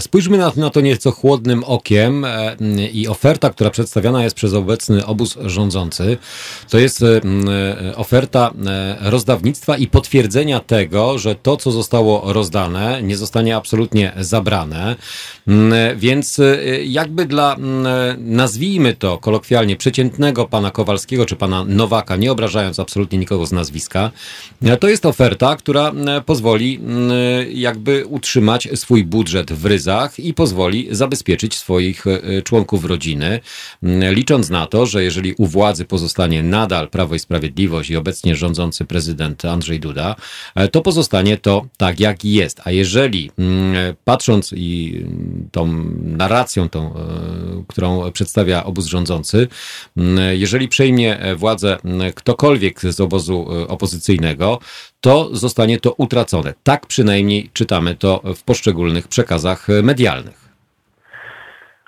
Ja osobiście jestem zdziwiony faktem, iż zdaje się, iż Prawo i Sprawiedliwość właściwie nie ma pomysłu na kampanię wyborczą, ponieważ tak naprawdę ta kampania, którą widzimy, jest de facto remake'iem kampanii sprzed pięciu lat. I tak naprawdę zdaje się, iż największym kłopotem rządzących jest to, iż nie udało się stworzyć koncepcji Duda dwa tysiące dwadzieścia.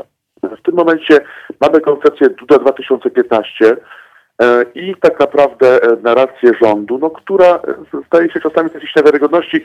Mówię o tych wypowiedziach pana premiera, gdzie właściwie pan premier porównywał e, pana prezydenta Polski do Kennedy'ego, Roosevelta, e, Dunkersa. No właśnie, to budziło pewien śmiech, ponieważ e, można oceniać różnie prezydenturę Andrzeja Dudy, no ale tutaj e, nawołując do, do, do oceny jej przez pryzmat New Dealu, e, koncepcji New Frontier i zwłaszcza iż no przecież zdaje się, że John Kennedy no nie byłby, mówiąc już kolokwialnie, z bajki obecnie rządzących Polską.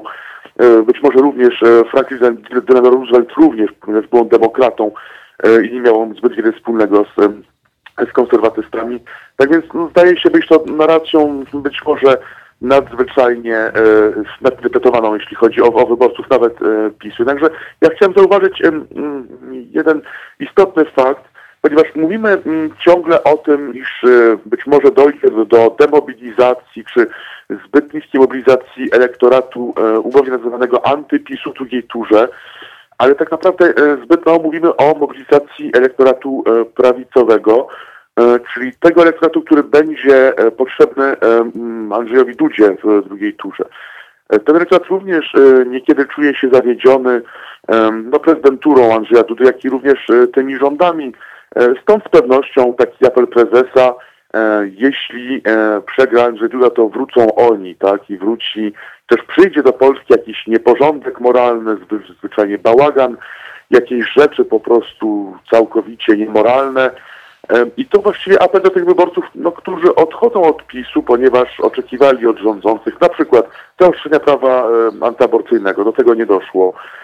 Czy też no właśnie inne kwestie związane z kwestiami obyczajowymi, do których nie doszło, które przecież PiS obiecywał, a do nich nie doszło. Czyli podziały ideologiczne mogą być również tym paliwem przed samymi wyborami, bo jak widać wielkie inwestycje wcale nie przykuwają takiej uwagi poszczególnych wyborców, a jakby ostatnia, może nie prosta, ale te ostatnie dni pokazują, że fokusuje się i Andrzej Duda, no karta rodziny, tak, która ma chronić, bronić tradycyjnego modelu polskiej rodziny według Prawa i Sprawiedliwości, absolutnie wytykając środowiska albo pokazując, że środowiska L G B T plus są środowiskami, które mogą zagrozić, zagrozić funkcjonowaniu tego, co się dzieje w Polsce.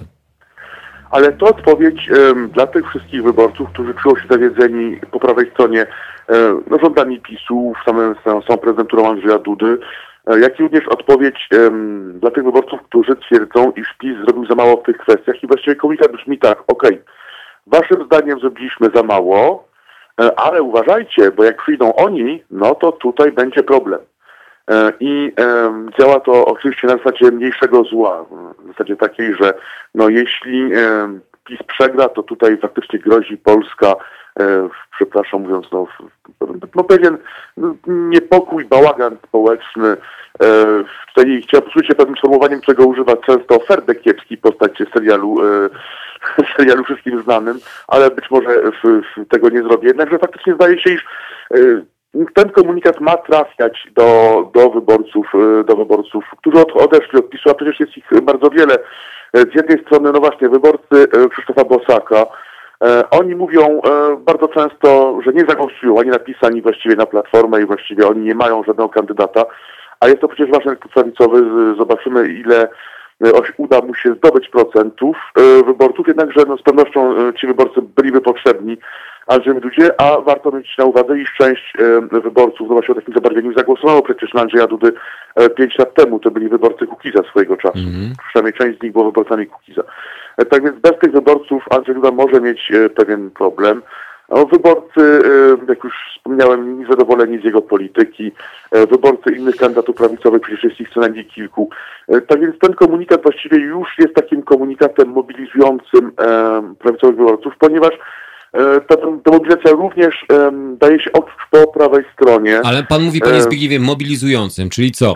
Świadczy to o tym, że jednak w grupie, nazwijmy to, zwolenników Prawa i Sprawiedliwości nastąpiło pewne rozluźnienie i to, o czym pan wspomniał, czyli um, były większe oczekiwania niż efekty, które zostały osiągnięte. Warto mieć na uwadze, iż wyborcy PiSu, jak i również sam PiS działa na emocjach.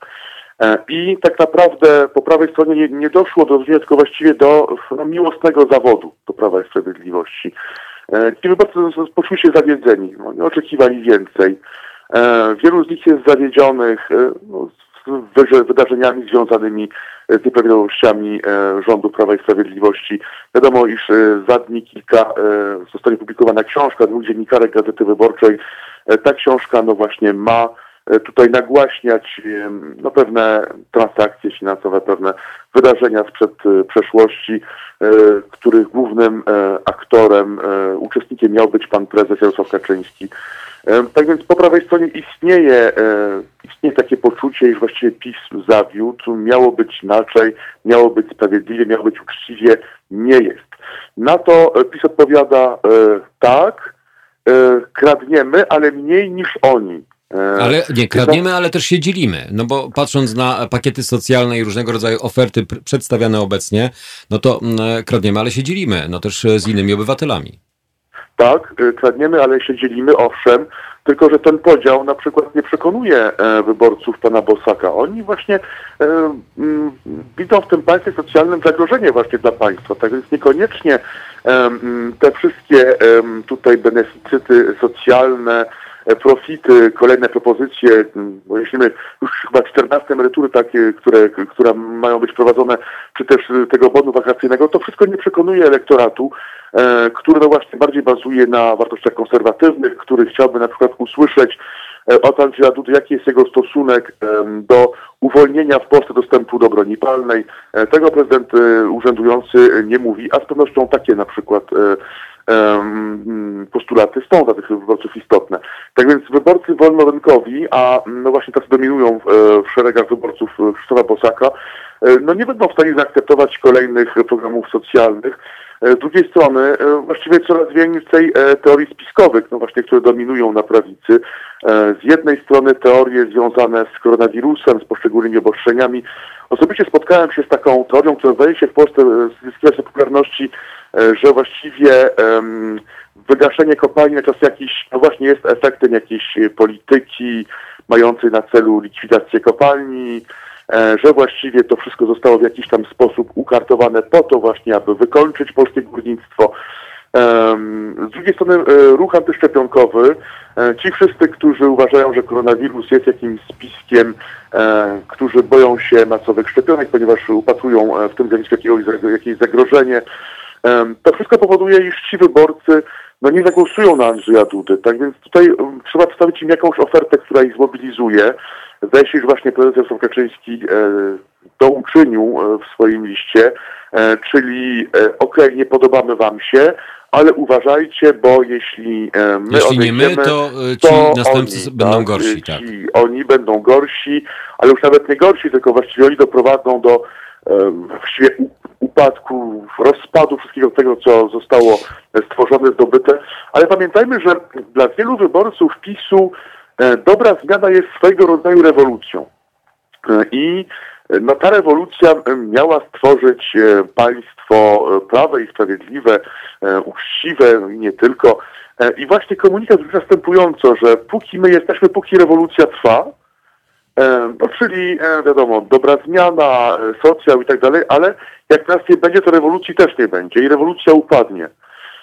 I właśnie staje się, iż taki komunikat trzeba wyczytać z tego listu, że Re- rewolucja nie zginęła, póki my żyjemy, tak? A jak my przestaniemy rządzić, przestaniemy żyć, rewolucja upadnie. I właśnie, i ten komunikat jest dzisiaj przysłany do wyborców prawicy, tylko że ten komunikat zdaje się być coraz mniej wiarygodny, ponieważ faktycznie wyborcy prawicy z jednej strony dostrzegają no te wszystkie kwestie, no właśnie związane z nieprawidłowościami, z aferami korupcyjnymi. Zdają sobie sprawę z tego, iż w szeregach y, rządzących y, i właśnie no, w tym układzie rządzącym y, jest wiele, wiele niesprawiedliwości i nieuczciwości. Oni o tym wiedzą coraz bardziej. No dobrze, ale kto ma to rozstrzygnąć i kto ma ewentualnie rozwiać wszelkie wątpliwości, które są po stronie obozu rządzącego, bo mamy teraz kolejną próbę odwołania. Wiadomo, jak to wygląda. Próbę odwołania prokuratora generalnego, ministra sprawiedliwości i koordynatora służb pana Mariusza Kamińskiego, więc no, nie ma instytucji w naszym kraju, która mogłaby te wszelkie wątpliwości rozwiać. Jeżeli obóz rządzący ma władzę, no to ma tą władzę w pełni. No ale to jest z kolei komunikat y, dla antypisu. E, takim kolejnym komunikatem dla e, wyborców PiSu może być e, no, pewna sprzeczność w, w samej narracji pana prezydenta. E, pan prezydent był łaskaw, o ile się nie będę nazwać, komuchami e, e, część sędziów, część sędziów Sądu tak. Najwyższego. Zdaje się, iż nie doprecyzował tej myśli zapytane przez dziennikarzy, o kogo mu chodzi. Jednak tutaj e, naprawdę dostrzega się, iż tak naprawdę tych, e, cytując e, prezydenta, czyli zdaje się wolno mówić językiem prezydenckim, e, m, tych komuchów e, jest tak naprawdę niemało w samym szeregu obozu rządzącego. E, no właśnie e, pan e, sędzia Trybunału Konstytucyjnego e, Piotrowicz, Stanisław Piotrowicz, mm. no, jeśli ktoś szuka e, tak zwanego komucha, mówiąc językiem prezydenckim, no to chyba trudno znaleźć lepszego komucha od, od tegoż sędziego, który przecież był prokuratorem w stanie wojennym, a przecież podobno no, z takimi ludźmi, którym miało się tak podobać w tamtym okresie, walczy przecież Andrzej Duda. No następnie przecież sam Andrzej Duda mianował na P O przewodniczącego Sądu Najwyższego po Małgorzacie Gerdzow rok temu. No właśnie osobę, która przecież orzekała w stanie wojennym. Tak więc to wszystko powoduje, iż... Przypomnijmy, że to jest, jest sędzia Józef Iwulski chyba, tak? Jak się nie mylę? Tak jest, dokładnie, pan sędzia Iwulski, jak i również no przecież walka z, z prawnikami, no, którzy bronili, przecież bronili rodziny rozpiszcza Pileckiego, no ludzi, którzy przecież zaznaczyli się no, z bardzo piękną kartą. Ale panie Zbigniewie, no jak to sam powiedział kiedyś chyba prezes Jarosław Kaczyński, no są dobrzy i źli komuniści. No tak, ale nie odbierajmy tutaj wyborcom PiSu zdrowego rozsądku i myślenia. Oni również mają swoje poglądy, oni również obserwują tą sytuację, oni również czegoś się spodziewali po tych rządach i oni również mają swoją opinię. Tak więc faktycznie z pewnością funkcjonuje takie pojęcie mniejszego zła, ponieważ oni nie chcą powrotu Platformy, ale z drugiej strony coraz, coraz większa część no, tych wyborców widzi tak naprawdę, że mówiąc najdelikatniej o tym, narracja niekoniecznie musi iść w parze z rzeczywistością, jeśli chodzi no właśnie o rządzących i ich bilans. Wreszcie pandemia. O niej zapominamy, ale przecież to ona może zdefiniować tak naprawdę całą, cały szereg wydarzeń związanych z wyborami. Ta pandemia również prowadzi w Polskę do kryzysu. Ona również staje się obiektem no właśnie analiz, komentarzy, debaty, wręcz dysputy, kontrowersji. Nie tylko w Polsce, przecież na całym świecie. Co rządowi się udało, a co nie. W lutym rząd miał być przygotowany wręcz nadprzygotowany, super przygotowany do pandemii. Teraz słyszymy, że właściwie to brakowało wszystkiego i można było kupić nawet sprzęt od diabła. Tak sytuacja była dramatyczna. Ta narracja właściwie zmienia się i traci na wiarygodności. Tak więc ja osobiście widzę demobilizację po prawej stronie. Ta demobilizacja również będzie tak naprawdę jakimś skutkiem tego, co będzie się działo po drugiej stronie, czyli właściwie czy ta kampania um, drugiej strony będzie bardziej nastawiona na atak na PiS, czy bardziej na obronę przed PiS-em. E, jeśli faktycznie będzie atak na PiS, to wówczas podziała to mobilizująco, jeśli właściwie um, ta strona będzie bardziej żywiła się tą, tym paliwem, który wysyła PiS, czyli tymi atakami, to e, może to podziałać e, demobilizująco. Faktycznie warto pamiętać, iż wyborów nie wygrywa się w dużych ośrodkach miejskich, tylko właśnie najczęściej na prowincji. To właśnie jest główną słabością pana Trzaskowskiego, ponieważ on jest no, takim prawdziwym reprezentantem ośrodków miejskich, wręcz miasta stołecznego. Trudno może być mu przekonać więc mieszkańców mniejszych miast, ale tutaj, jak już mówiliśmy, biorąc pod uwagę, że tak naprawdę kandydat jest o wiele mniej istotny niż pytanie plebiscytowe, które będzie zadane w drugiej turze. Wszystko zależy od tego, jak zmobilizują się jedni drudzy wyborcy. Ja jeszcze chciałem o jednym, ponieważ zapominamy o tym, a przykład francuski każe mi o tym powiedzieć. We Francji pierwsza tura, jej wyniki wyborów samorządowych zaskoczyły tak naprawdę bardzo Francuzów, ponieważ okazało się, iż te wyniki no, właściwie nie miały nic wspólnego z wynikami sondażowymi. Dlaczego tak się stało? Ponieważ frekwencja była najniższa w wyborach samorządowych od kilkudziesięciu lat. I właśnie pytanie, jaka będzie frekwencja w tych wyborach, w pierwszej, w drugiej turze, to zależy w, drugiej, w dużej mierze od pandemii i od poziomu pandemii. Może być tak, iż faktycznie część wyborców zostanie w domach i nie pójdzie zagłosować, pomimo tego, iż faktycznie jest możliwość głosowania korespondencyjnego, jednak nie każdy będzie chciał zadać sobie trud i się na nie zapisać. Tak więc frekwencja może mieć e, decydującą rolę znaczenie. E, i potężne znaczenie właśnie, no nie tylko w pierwszej turze, e, ponieważ jak dajemy sobie sprawę, pierwsza tura jest o wiele mniej istotna w tym momencie od drugiej tury. E, I faktycznie może być tak, że ta frekwencja zadecyduje o zwycięstwie czy o klęsce tego, czy tego kandydata, ponieważ nie sposób zdefiniować, którzy wyborcy e, pójdą do urn, a którzy nie pójdą. Wydaje się, iż obecnie e, ta motywacja jest e, nieco równa. Z jednej strony wyborcy PiSu, ci, którzy będą chcieli obronić rewolucji e, i dobrej zmiany. Z drugiej strony antypis, no ci wyborcy, którzy będą chcieli, no właśnie tej zmiany. E, ale e, kogo wystraszy bardziej pandemia? E, no tutaj ja nie zaryzykuję e, jakiejś analizy, czy też e, jakiejś prognozy. Ale e, chciałbym na razie zwrócić Państwa uwagę na tą frekwencję, e, ponieważ jak już wspomniałem, we Francji ona odegrała właściwie decydujące znaczenie. Na przykład e, w mieście stołecznym w Paryżu wszystkie sondaże wskazywały na to, iż obecna pani mer Anne Hidalgo przegra te wybory, być może w pierwszej turze. Okazało się, że nie. Właściwie to ona stała się liderką pierwszej tury i wszystko wskazuje na to, że w drugiej turze wygra te wybory. a kandydatka właśnie partii Republikanie osiągnęła o wiele niższy wynik niż prognozowano i no właśnie sondaże pokazały, że wynikało to właśnie z tego, iż wiele wyborców pani, pani Dacji nie poszło do tych wyborów, ponieważ no, pandemia dała siwe znaki i strach przed pandemią spowodował, że właściwie jej część tych wyborców zostało w domach. Jak będzie w Polsce, tego nie wiemy, ale ta e, sytuacja, w której e, przyszło nam żyć, z pewnością będzie miała duży wpływ e, na te wybory, ponieważ będzie ona miała wpływ na frekwencję. Panie Zbigniewie, my oczywiście będziemy łączyć się jeszcze o godzinie dziewiąta piętnaście. Tam będziemy kontynuować wątki związane z wyborami prezydenckimi. Jeżeli oczywiście uda nam się też porozmawiać na temat tego, co dzieje się w Europie i jak radzą sobie poszczególne kraje, wspierając oczywiście obywateli. Przykład Niemiec dla mnie jest tutaj doskonałym odzwierciedleniem tego, jak gospodarka może sobie poradzić i jak mogą poradzić sobie obywatele przy wsparciu finansowym i zabezpieczeniu swoich budżetów właśnie przez panią kanclerz, która wspiera ich naprawdę dość solidnie. Więc dziewiąta piętnaście połączymy się i będziemy rozmawiać dalej z naszym korespondentem Zbigniewem Stefanikiem. Dziękuję panu bardzo, na razie, do usłyszenia. Dziękuję, do usłyszenia. To nasz korespondent Zbigniew Stefanik, a my, no co, wracamy dosłownie za kilka minut. Halo Radio. Halo Radio, poranna kawa już nie pierwsza dla co niektórych, ale wiadomości, które do nas zawsze docierają, czasami mogą być pierwsze, albo takie, które już znamy, ale warto je czasami przypomnieć.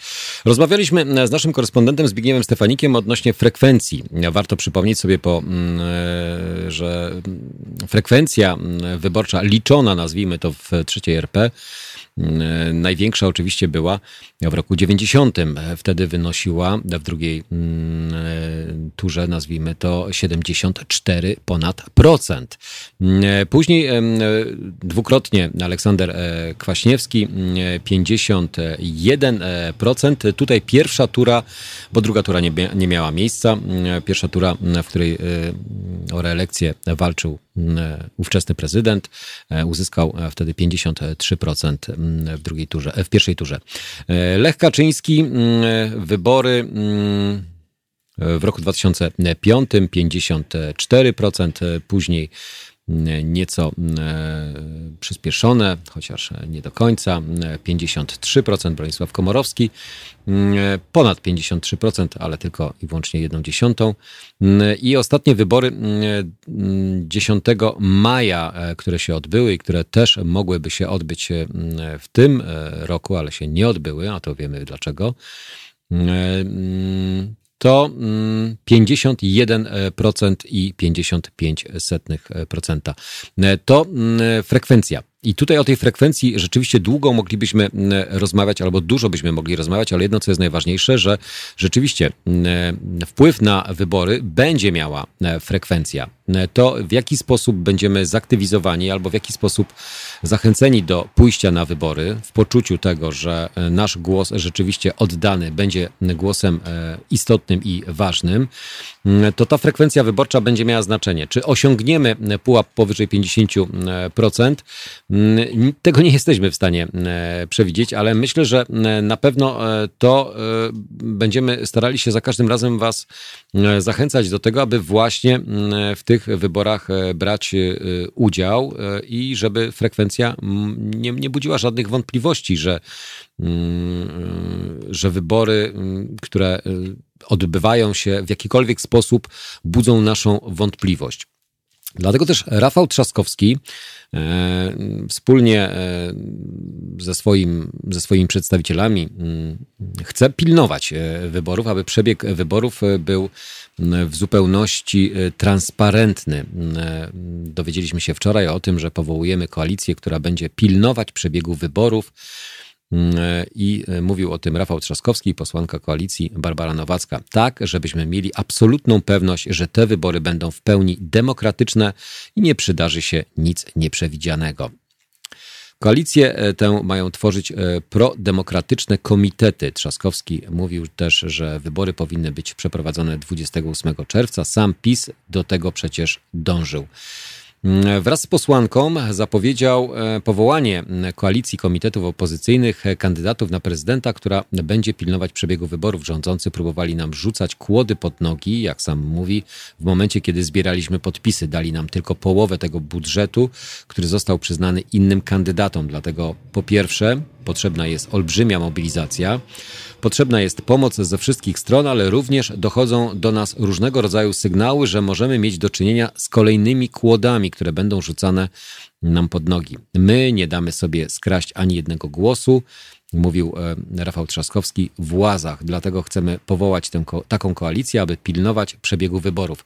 Tak, żebyśmy mieli absolutną pewność, że te wybory będą w pełni demokratyczne i nie przydarzy się nic nieprzewidzianego. Mamy różne sygnały, tutaj już powtórzę ten cytat, dotyczące głosowania korespondencyjnego, ograniczenia praw Polonii, również sygnały dotyczące wyborów tutaj w Polsce i w związku z tym taki, taka inicjatywa może być rzeczywiście ważna. Koalicja to zaproszenie do wszystkich, również innych komitetów i wszystkich ludzi dobrej woli o pilnowanie uczciwego przebiegu wyborów. Zawsze z tą uczciwością podczas trwających wyborów, jakichkolwiek wyborów i z tymi budzącymi wątpliwość wyborami, czy sposobem głosowania, czy pojawiającymi się kartami ni stąd, ni zowąd, gdzieś w nadmiarze lub leżącymi gdzieś poza lokalami wyborczymi. Od tego są oczywiście odpowiednie instytucje, które rozstrzygają takie spory. Jeżeli są wątpliwości dotyczące przeprowadzenia samych wyborów, ale jednak trzeba być, jak to się mówi, czujnym, dwa razy lub wielokrotnie sprawdzać, aby tych skarg i tych wniosków było jak najmniej. Jeżeli, jak mówi sam Rafał Trzaskowski, jeżeli będą nas miliony osób zaangażowanych, idących na wybory, aktywnych i partie polityczne po stronie prodemokratycznej, patrzące na uczciwy sposób głosowania, na uczciwy przebieg procedur, ale i pilnowanie w każdym miejscu, żeby nie dochodziło do nadużyć, do manipulacji, to jesteśmy w stanie doprowadzić do demokratycznych, wolnych wyborów. Liderka Inicjatywy Polskiej podkreśliła, że to jest zaproszenie otwarte do wszystkich komitetów, ale też do tych ludzi, którzy mają sygnały i wiedzą o tym, co się złego dzieje. Dawajcie znać, na stronie Trzaskowski dwa tysiące dwadzieścia jest miejsce na każdą aktywność. Dodała, że w najbliższym czasie spotka się z przedstawicielami innych komitetów w sprawie takiej właśnie koalicji. Trzaskowski również był pytany między innymi o to, czy jest pewien, że wybory będą dwudziestego ósmego czerwca. Tutaj wspólnie z naszym korespondentem ze Strasburga, bodajże w ostatni poniedziałek, no, pojawił się temat budzący wątpliwość dotyczącą tego, czy wybory mogą się odbyć, bo zawsze przecież jest taka ewentualność, że stan wyjątkowy może się pojawić, czy na przykład Komisja Europejska może podjąć decyzję lub zalecenie dla danego kraju, aby ze względu właśnie na rozkwit albo na zdecydowaną większą liczbę zachorowań wybory dane się nie odbyły. Ale wiemy, że nie po to została nowelizowana ustawa dotycząca tego, w jaki sposób wybory mają być przeprowadzone, w której to zawarty jest taki punkt, że wspólnie z Państwową Komisją Wyborczą minister zdrowia będzie mógł na przykład ograniczyć możliwości głosowania w lokalach wyborczych. No to może skończyć się ewentualnie tak, że z przyczyn zaostrzenia albo ograniczenia możliwości normalnego funkcjonowania w niektórych okręgach, albo nawet i w całej Polsce powrócimy do tematu wyborów korespondencyjnych. Czego byśmy absolutnie nie chcieli, ale miejmy nadzieję, że tak się nie stanie. Ale co na to Rafał Trzaskowski? Przypominam sobie, jak rząd chciał organizować wybory dziesiątego maja i twierdził, że wszystko może się odbyć w sposób bezpieczny. Nagle widzimy, że ze względów politycznych rząd w tej chwili zaczyna się wahać. Te wybory powinny być przeprowadzone dwudziestego ósmego czerwca. Sam PiS do tego dążył. Zaznaczył, że wskaźniki zachorowań to odpowiedzialność rządu. Mam nadzieję, że ze względów politycznych rząd nie będzie podejmował decyzji, które mogą utrudnić przeprowadzenie demokratycznych wyborów. Trzaskowski był również pytany o debatę prezydencką, do której sam wezwał. Zróbmy taką debatę, w której będzie można kandydatom zadawać pytania, w której kandydaci będą mogli sobie samym zadać pytania. Mam dosyć ustawek, jak on to twierdzi w T V P. Pan prezydent Andrzej Duda nie odpowiada na żadne niewygodne pytanie, więc może czas na to, by odpowiedzieć na pytanie wszystkich redakcji, żeby odpowiedzieć na pytania kontrkandydatów. Komentował też spot Prawa i Sprawiedliwości, w którym pojawił się temat uchodźców i zapowiedź wycofania się z pięćset plus w razie zwycięstwa kandydata Koalicji Obywatelskiej. Tutaj ten efekt straszenia, jak widać, dominuje na wszystkich polach. Znowu straszenie, jątrzenie, dzielenie Polaków to jedyna rzecz, którą sztabowcy PiS umieją robić. Od wielu lat mówimy jasno, że pięćset plus stało się filarem polityki społecznej państwa i oczywiście utrzymamy ten program, przekonywał. Dodał, że PiS próbuje dziś przypomnieć kryzys z dwa tysiące piętnastego roku, tymczasem dziś nie ma mowy o uchodźcach. Unia Europejska podjęła twarde decyzje dotyczące zabezpieczenia granicy. W tej chwili tego problemu, który był w roku dwa tysiące piętnastym, nie ma.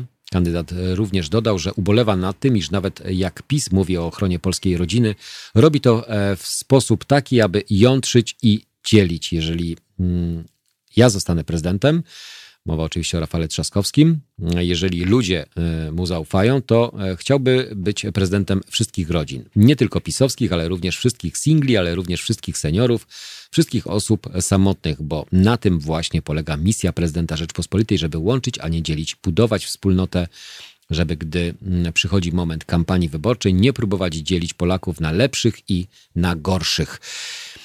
No, z tym dzieleniem to my mamy cały czas do czynienia.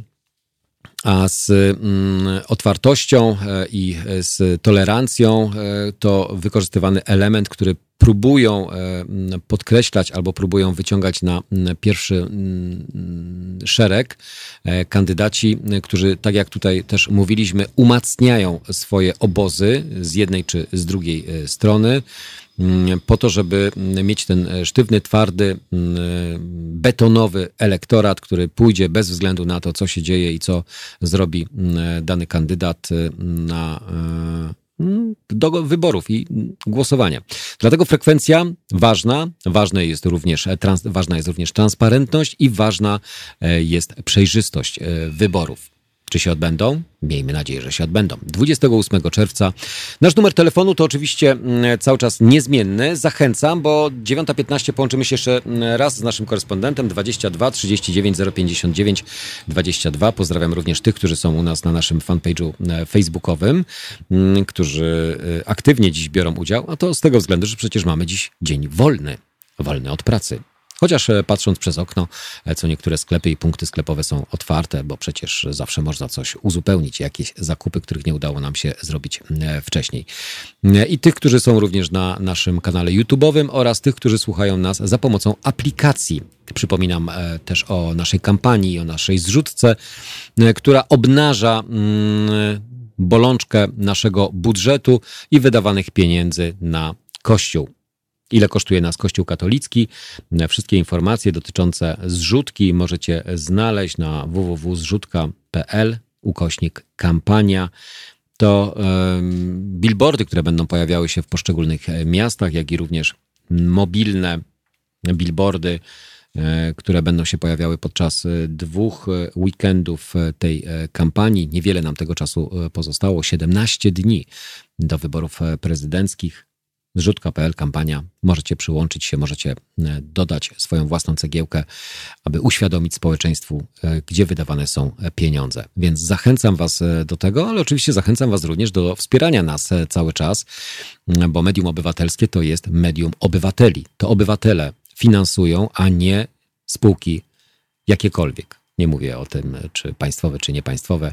To wy podejmujecie decyzję, czy chcecie nas dalej słuchać i czy chcecie, aby takie właśnie medium funkcjonowało i działało w, w przestrzeni publicznej.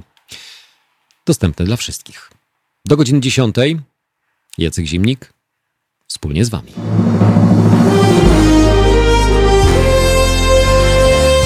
Wszystkim państwu serdecznie dziękujemy za stałe finansowanie działalności Halo Radia. Nadajemy i rozwijamy się tylko dzięki waszym szczodrym datkom. Dziś pragniemy podziękować między innymi. Bardzo dziękuję pani Wioletcie z Gdańska za datek dwadzieścia złotych, panu Jarosławowi z Gryfina za datek dziewiętnaście złotych dziewięćdziesiąt dziewięć groszy, panu Przemysławowi z Warszawy za datek pięćdziesiąt złotych, pani Katarzynie z Częstochowy za datek dziesięć złotych, pani Marii z Warszawy za datek pięćdziesiąt złotych, panu Piotrowi za datek sto złotych, panu Marcinowi z Zalesewa za datek pięćdziesiąt złotych, pani Annie Wierzbickiej ze Świnoujścia za datek pięć złotych. Wszystkim Państwu raz jeszcze dziękujemy i prosimy, nie zapominajcie o swoim obywatelskim Halo Radio. Jedynym medium, które wypełnia dziś ideę radia prawdziwie publicznego.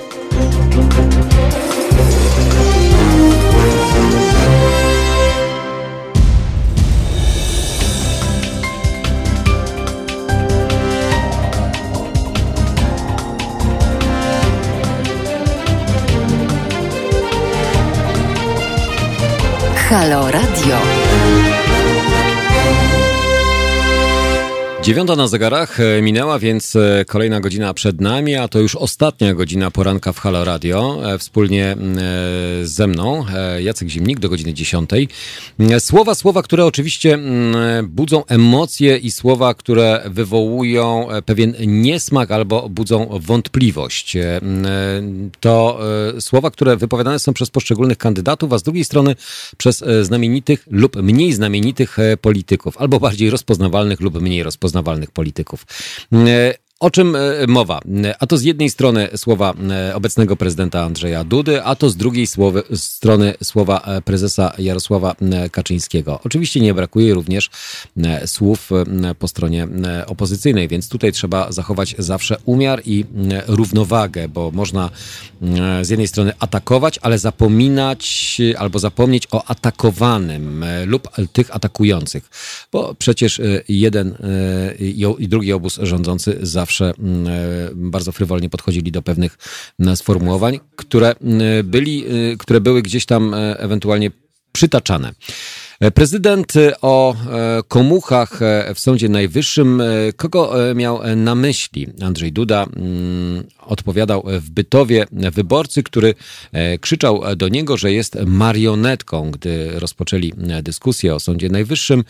Dziś prezydent na pytanie, czy wczoraj prezydent odpowiadał na pytanie w jednym z kanałów telewizyjnych, wyjaśnił, kim według niego byli sędziowie, którzy, których miał na myśli. Mowa oczywiście o komuchach w Sądzie Najwyższym.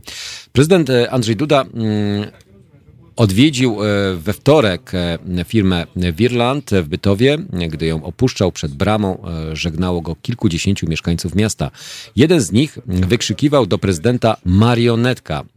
Panowie wdali się w dyskusję, gdy w pewnym momencie pojawił się temat Sądu Najwyższego. Mężczyzna miał pretensje, że prezydent nie wetował ustaw związanych z reformowaniem Sądu Najwyższego, żeby nie było upolityczniony, żeby nie był upolityczniony. Wtedy pan się, pan się nie zachował, powiedział upolityczniony. O czym pan mówi? O komuchach, którzy tam zasiadali? Niech pan nie żartuje, mówił wyraźnie wzburzony prezydent. Dziennikarz Polsat News Rafał Mirzejewski w Warszawie poprosił prezydenta o doprecyzowanie, o kim konkretnie mówił per komuchy. O tych, którzy skazywali ludzi w stanie wojennym, ludzi, którzy walczyli o wolną Polskę, odparł Andrzej Duda. Nie. Chciał odpowiedzieć na kolejne pytanie o podanie konkretnych nazwisk. Jak w listopadzie dwa tysiące dziewiętnastego roku portal Konkret dwadzieścia cztery zaledwie trzech z ówczesnych stu jeden sędziów Sądu Najwyższego orzekało w stanie wojennym w sprawach karnych.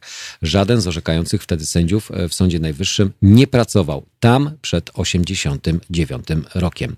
Co najmniej trzydziestu sześciu sędziów rozpoczynało orzekanie w czasach P R L u. Warto przypomnieć, że o tym też mówiliśmy, że w roku dwa tysiące osiemnastym, gdy reformowano ustawę o Sądzie Najwyższym, próbowano odsunąć pierwszą prezes Sądu Najwyższego Małgorzatę Gersdorf, podając argument przekroczenia przez nią wieku emerytalnego. Jej miejsce zajął wtedy sędzia Józef Iwulski, powołany na jej tymczasowego zastępcę przez prezydenta Andrzeja Dudę. Jak się okazało, Iwulski był w stanie wojennym sędzią wojskowym. W rozmowie przyznał, że orzekał w stanie wojennym, jednak bronił się przed zarzutami o skazywanie opozycjonistów. orzekałem w jednym procesie politycznym i złożyłem zdanie odrębne. Raz mogłem jeszcze orzekać w kwestii aresztu, ale nie byłem przeciwny, mówił wówczas pan sędzia. Więc jak widać, słowa, które, słowa, za którymi nie idą fakty, albo słowa, które są rzucone na wiatr, po to tylko i wyłącznie, aby podważyć wiarygodność danej instytucji. To, co zawsze najbardziej nas bolało i o tym mówiliśmy wielokrotnie, trójpodział władzy, czyli ustawodawcza, wykonawcza i sądownicza, która obecnie jakby traci całkowicie, ten podział jest zamazany, bo jak można przecież pełnić funkcję z jednej strony w wymiarze ministerialnym, a drugi w wymiarze sądownictwa. Mowa oczywiście o panu ministrze, prokuratorze generalnym, który z jednej strony jest w, dział, w działce ustawodawczej, a w drugiej też przecież działka sądownicza, bo ma wpływ na wymiar sprawiedliwości. To jest rzeczywiście u nas sytuacja, która budzi przeogromne wątpliwości, nie tylko nasze, ale również struktur europejskich. Komisja Europejska cały czas jednak ma wątpliwości co do praworządności w naszym kraju. Co za tym idzie, zapewne też będzie mogło albo będzie się przekładało na różnego rodzaju funkcjonowanie nas właśnie w przestrzeni tej europejskiej. To słowa Andrzeja Dudy, które odnoszące się do historii, próbują budować narrację tego, że przecież to, co było, może powrócić, więc bądźcie czujni, bądźcie ostrożni i nie dajcie się zmanipulować przez obóz opozycyjny. Tak myśli przynajmniej obecna władza i obecny kandydat ubiegający się o swoją reelekcję. Druga sprawa to oczywiście podkreślenie wartości i ważności obych, znaczy wyborów. Mowa o kwestii listu nawet samego prezesa Jarosława Kaczyńskiego, który, w którym podkreśla, list Jarosława Kaczyńskiego do członków swojej partii nie zawiera w sumie no, chyba żadnej nowej myśli, idei czy też pomysłu politycznego, jeśli potraktować go jako tak zwaną próbę kondycji samego prezesa, czyli tego, w jaki sposób sam prezes myśli. Można pokusić się o stwierdzenie, że tak naprawdę jesteśmy świadkami jego politycznego zmierzchu albo tego, że nie ma w nim nic nowatorskiego. Utwierdzanie elektoratu, przekonywanie do tego, że zawsze jest jakieś zagrożenie, że coś nas może, coś nam może zabrać. Coś, co zostało dane przez obecną władzę. Prezes PiS, niezależnie od tego, jak się go ocenia, był od lat jednym z kilku intelektualnie najciekawszych polityków na polskiej scenie politycznej. Można byłoby rzec, że rzeczywiście mm, politycznym mm, graczem jest y, y, wyrachowanym. Wie, co chce osiągnąć i próbuje to robić za wszelką cenę, bez względu na konsekwencje i ocenę społeczną. Bo też chyba na ocenie społecznej mu za bardzo nie zależy, widząc jak ostatnio poniosły go jednak emocje, oceniając opozycję i oceniając to, co się dzieje w kwestii samego ministra zdrowia, pana Szumowskiego, że próba odwołania go nie jest dobrym pomysłem, a wytykanie różnego rodzaju powiązań rodziny państwa Szumowskich przez dziennikarzy jednego czy drugiego portalu, czy jednej czy drugiej gazety jest nieuzasadnione. No budzi u nas spore wątpliwości, a budzi przede wszystkim gniew i niepokój samego prezesa. Dlatego też wystosowanie takiego listu jest jakby z jednej strony umocnieniem, a z drugiej strony potwierdzeniem tego, co chce osiągnąć sam prezes i obóz rządzący. Cztery lata po zdobyciu władzy powyższe wydaje się już odległym wspomnieniem, więc teraz czas na nowe rozdanie, bo przecież jeżeli wybory prezydenckie, nie daj Boże według prezesa oczywiście, nie udałoby się wygrać, to co nastąpi po wyborach po dwudziestego ósmego czerwca czy po dwunastego lipca z obozem rządzącym.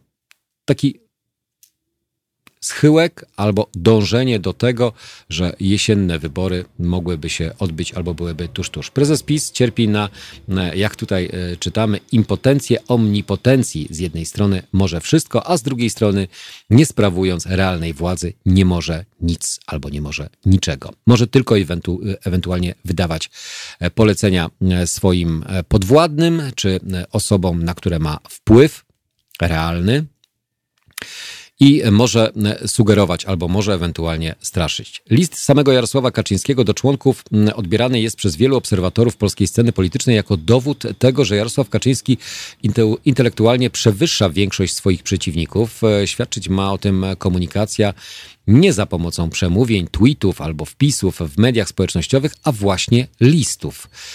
Miarą potencjału samego polityka nie jest jednak forma, ale treść tego, co dany polityk ma do przekazania.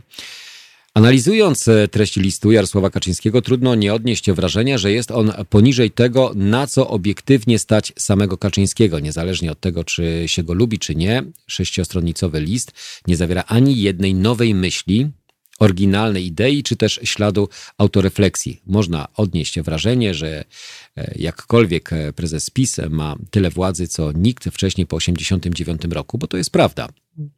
W jednym ręku trzymać całe państwo, zarządzać tylu obywatelami, tylu, tyloma ministra, ministerstwami, no to rzeczywiście trzeba mieć. To władza ta przyszła w jego wypadku za późno. Cztery lata po jej zdobyciu przewodniczący polskiej prawicy Kaczyński sprawia wrażenie raczej polityka wypalonego, a nie takiego, który planuje na lata do przodu. No tutaj tej energii rzeczywiście nie widać. Bardziej widać niejednokrotnie oburzenie albo przynajmniej strach, który właśnie można odczytać w tym liście z sześciu stron listu. Prezesa PiS wzywającego do głosowania na Andrzeja Duda, niemal połowa to projekcja katastrofy. Katastrofy, czyli tego, co może się wydarzyć po ewentualnej przegranej kandydata obozu rządzącego. Sam Jarosław Kaczyński, któremu nie można odmówić tego, że w przyszłości zdolny był do krytycznej autorefleksji, w omawianym liście wydaje się wyrażać przekonanie, że prezydent i PiS robią wszystko dobrze, a jedynie czego brakuje to wiary w zwycięstwo i chęci do pracy na jego rzecz. Być może trafnie, trafnie intencje Jarosława Kaczyńskiego odczytał Mateusz Morawiecki, który udostępniając list prezesa PiS na Facebooku, bo pamiętajmy, że ten list jest ogólnodostępny, można sobie go poczytać w wolnej chwili i sobie go spokojnie przeanalizować. Myślę, że co niektórzy już to dawno uczynili. Zamieścił takie uśmieszki, który informuje, że szef rządu po przeczytaniu listu prezesa PiS czuje się zmotywowany, czyli taka reakcja prawidłowa. Tak właśnie powinien każdy członek Prawa i Sprawiedliwości reagować na zalecenia i na treść samego listu. Przekonanie samego Kaczyńskiego o konieczności zmotywowania polityków obozu prawicy do pracy na rzecz zwycięstwa nie jest przypadkowe. Liczne, licznie docierające sygnały ze sztabu wyborczego prezydenta wskazują na daleko idącą dekompozycję, konflikty wewnętrzne oraz całkowicie Całkowite zaskoczenie właśnie dynamiką kampanii samego Rafała Trzaskowskiego, o którym też przecież dużo dzisiaj mówimy. Sam szef sztabu, Adam Bielan, nie wydaje się przy tym mieć żadnego pomysłu na kampanię, poza wzmacnianiem przekazu kierowanego do już przekonanych wyborców, czyli umacnianiem. I ten list chyba jest dokładnie tym samym, że umacnia tylko i wyłącznie tych, którzy mają jakiekolwiek wątpliwości, bo zazwyczaj bywa tak, że jeżeli to nie okręt, to stanącego okrętu zazwyczaj szuka się już jakiejś łajby, która mogłaby nas ewentualnie uratować albo pozwolić na ewentualne szybkie przerzucenie się na inny statek albo dopłynięcie przynajmniej do brzegu, żeby nie utonąć po drodze. Więc każde wystąpienie sztabowców opiera się na czym? Na ataku przede wszystkim swoich opozycyjnych konkurentów i wytykaniu ich błędów, czy wytykaniu ich potknięć albo tego, że po prostu nie warto, nie warto głosować, nie warto marnować głosu potencjalnie, który mógłby być przekazany właśnie na danego kandydata. To nie po mnie, to nie po mnie, to nie po mnie, to nie z tego względu. Myślę, że akcja Straży Pożarnej, bo mamy tutaj niedaleko Straż Pożarną, na pewno jest w znacznym stopniu bardzo ważna i istotna, więc życzymy tego, aby się szyb, szybko udała. Okej, okay, okno nam się udało zamknąć. Co do listu i co do analizy, zapewne niejednokrotnie się będziemy nad nią pochylać, chociaż tego typu listy zazwyczaj pojawiały się właśnie przed różnego rodzaju momentami ważnymi dla obozu rządzącego czy dla obozu prawicowego, po to, żeby mobilizować niezmobilizowany albo nieco rozleniwiony elektorat albo rozleniwionych wyborców czy samych członków prawicy. Już za chwilę, tak? No właśnie. Nasz korespondent Zbigniew Stefanik będzie czekał, więc zróbmy sobie chwilę oddechu i wrócimy za chwilę do komentarzy tych naszych krajowych i również europejskich.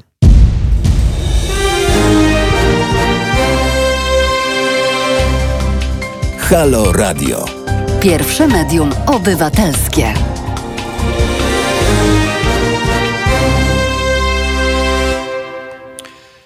Pierwsze medium obywatelskie. Wracamy do naszych komentarzy, jak i również waszych opinii i ocen, ale przede wszystkim sięgamy również do naszego korespondenta. Łączymy się z naszym korespondentem Zbigniewem Stefanikiem. Panie Zbigniewie, dzień dobry, witam ponownie. Witam ponownie. Panie Zbigniewie, skończyliśmy na frekwencji wyborczej, która rzeczywiście może mieć ogromne znaczenie na wpływ wyborów i na to, jak rozłożą się poszczególne głosy. Patrząc na poszczególne poprzednie wybory prezydenckie, nie mówię już o innych wyborach, to zawsze ta frekwencja była powyżej pięćdziesiąt procent. Czy uda nam się osiągnąć w obecnej sytuacji pandemii, epidemii w naszym kraju podobną frekwencję? Tego nie wie nikt. I tutaj nie sposób odpowiedzieć na dzisiaj, ponieważ mamy do wyborów do pierwszej tury dwa i pół tygodnia. Nie wiemy również, co będzie działo się pomiędzy pierwszą a drugą turą. Tak więc na tym etapie ja nie zaryzykuję i nie wiem, czy ja wiem, że się o taką prognozę. Nie jesteśmy w stanie ryzykować, ale czy wpływ koronawirusa może mieć znaczenie na tą frekwencję? Czy może on się odbić? Bo nie mówimy o tym, że gdyby było to w, normalnych, w normalnej sytuacji, to ta frekwencja byłaby bardzo zbliżona, bo wiemy, jaka jest aktywność zazwyczaj obywateli. Co drugi obywatel jest zainteresowany tym, co się dzieje w naszym kraju, a połowa jednak woli siedzieć w domu i przyglądać się biernie temu wszystkiemu. Ale jednak epidemia może mieć znaczenie i ta frekwencja, przynajmniej ja tak myślę, że może być nieco niższa niż w poprzednich wyborach. Biorąc pod uwagę przykład francuski, to frekwencja w wyborach samorządowych w pierwszej turze była o dwadzieścia procent niższa niż sześć lat wcześniej, czyli w poprzednich wyborach. dwadzieścia procent to bardzo dużo, ponieważ faktycznie wówczas we Francji przechodzono z tak zwanego stadium drugiego do stadium trzeciego pandemii. Kilka dni, zresztą później, czterdzieści osiem godzin po pierwszej turze wyborów samorządowych we Francji prowadzono całkowitą kwarantannę, tak więc tutaj pandemia miała decydujący wpływ na frekwencję, która z kolei miała decydujący wpływ na wynik wyborów w pierwszej turze, zwłaszcza w tych największych ośrodkach miejskich. Jednakże koronawirus i zjawiska z nim związane będą miały wpływ na wynik. Na przykład no ja osobiście dowiedziałem się, no, przyznaję, nie byłem w Polsce, kiedy zamknięto granicę, ale nie wiedziałem, dowiedziałem się od pana premiera, że właściwie pandemia dotyka tylko górników w Polsce, o czym nie wiedziałem. Ponieważ zdaje się, iż górnicy mają postojowe ze względu na sytuację epidemiczną, a pozostali przedsiębiorcy nie tylko mają wypłacone odszkodowania ze względu na sytuację ekonomiczną. Tak więc Polska chyba jest jedynym krajem na świecie, gdzie tylko górnictwo dotknęło, zostało dotknięte przez pandemię, o czym nie wiedziałem, za co oczywiście przepraszam. Jednakże faktycznie tego typu wypowiedzi z pewnością nie posłużą rządzącym, ponieważ no, po raz kolejny dzieli się tak naprawdę no, Polaków na tych gorszych, na tych lepszych, tych, których pandemia dotknęła, a tych, których nie dotknęła. Co prawda faktycznie w Polsce epidemii nie było, czy chyba nie było, ponieważ nie było stanu wyjątkowego, albo było, ale już nie ma. O tym również mówił premier w czwartek. Teraz się okazuje, że właściwie nie ma, ale jest na Śląsku, czy też jej nie ma. No właśnie i tego typu dyskurs oddaje wiarygodność rządzącym w sytuacji no przecież bezprecedensowej. Po raz pierwszy w najnowszej historii Polski nasz kraj ma do czynienia z taką sytuacją, a te wszystkie wydarzenia powodują, iż rząd no, nie panuje tak do końca i to widać nad tą sytuacją. Co prawda we wszystkich państwach świata z pewnością, z pewnością tak jest we Francji, rządzący preferują pewne grupy społeczne i do tych grup są większe transfery. Z pewnością nie jest taka polska specyfika. Jednak Ale pan mówi o pewnych grupach, dość... panie Zbigniewie, pan mówi o pewnych grupach, do których zazwyczaj rządzący kierują swoje hasła, kierują te środki, kierują pewne narzędzia, a to z tego względu, że te grupy łatwo jest z, mm, określić albo łatwo określić ich potrzeby po to, żeby pozyskać tylko i wyłącznie głosy, a nie po to, żeby zaoferować coś, co może pozwolić na rozwój gospodarczo-ekonomiczno-społeczny, cywilizacyjny, czyli co? Tak zwana łatwość drogą przez zaspokajanie potrzeb? Otóż zdaje się, iż od dłuższego czasu Prawo i Sprawiedliwość ma jedną przewagę nad opozycją, ponieważ obóz Jarosława Kaczyńskiego właściwie bardzo precyzyjnie za pomocą wielu pracowni zdefiniował, kto tak naprawdę głosuje na na tą partię. Tak naprawdę e, faktycznie PiS może dokładnie określić, e, jaka grupa w jakim miejscu e, na PiS głosuje, a jaka po prostu grupa nie głosuje. No, górnicy są sojusznikiem partii rządzącej, e, o, o tym wiemy od, od, od dawna.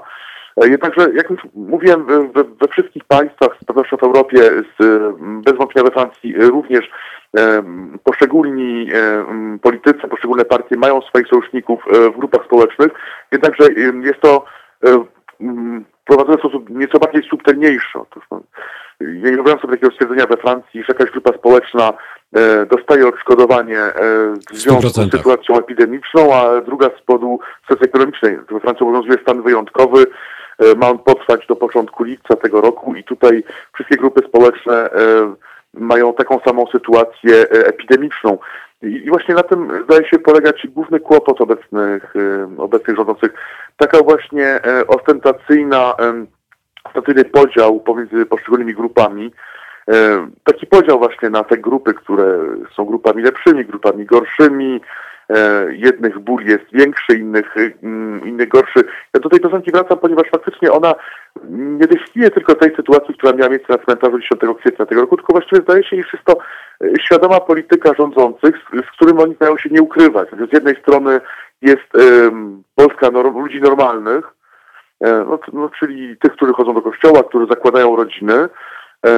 Do nich kieruje się beneficyty y, socjalne, a z drugiej strony właściwie jest Polska ludzi normalnych, tak? Czyli ludzi, którzy to na przykład nie przysługuje bon e, wakacyjny.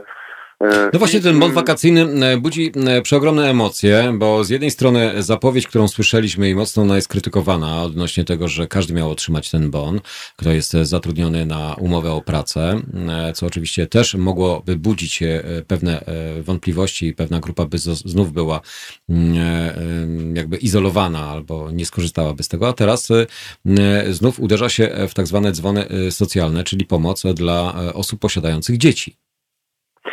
Tak, że taka polityka dodatkowo jeszcze ostentacyjnie prowadzona, czyli bez żadnych subtelności, bez próby reinterpretacji, ale właśnie tak ostentacyjnie prowadzona, powoduje kolejne podziały, czyli no z jednej strony Polska ludzi pracujących, z drugiej strony Polska ludzi korzystających z pracy innych, z jednej strony no właśnie osoby samotne, pary bezdzietne, z drugiej strony faktycznie rodzina, zgodnie z tą definicją, którą przedstawił Jarosław Kaczyński, czyli, e, czyli rodzice e, w związku małżeńskim i ich dzieci.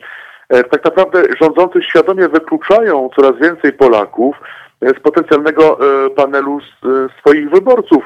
E, I to może dać się we znaki, ponieważ no, te podziały e, no właśnie są e, mi znane osobiście z Francji, ponieważ no, polityka dużego socjalu, która funkcjonuje we Francji, no właśnie prowadziła do takich podziałów, które dzisiaj są bardzo istotne dla bycia politycznych. Z jednej strony właściwie osoby pracujące, płacące wysokie podatki, z drugiej strony osoby korzystające z tego socjalu. Taki podział daje się we znaki również społecznie, nie tylko politycznie i ten podział zdaje się coraz bardziej funkcjonować w Polsce właśnie za sprawą rządzących. I ten podział może być trwały, ponieważ faktycznie trudno wyobrazić sobie, aby kolejna władza, mówiąc kolokwialnie, odebrała część tych profitów socjalnych, no to zdaje się być bardzo trudne do zrealizowania. Tak więc no ten podział no właśnie na tych lepszych, na tych gorszych, na tych normalnych, tych nienormalnych, tych, którzy mają dzieci, tych, którzy dzieci nie mają, to wyklucza coraz więcej, coraz więcej tak naprawdę obywateli polskich. Pytanie... Ale panie Zbigniewie, bo jakby założeniem chyba głównym tego bonu turystycznego, czy wakacyjnego bonu, miało być wsparcie branży turystycznej, która rzeczywiście po, przy koronawirusie i przy tej epidemii jest równie mocno dotknięta jak inne branże.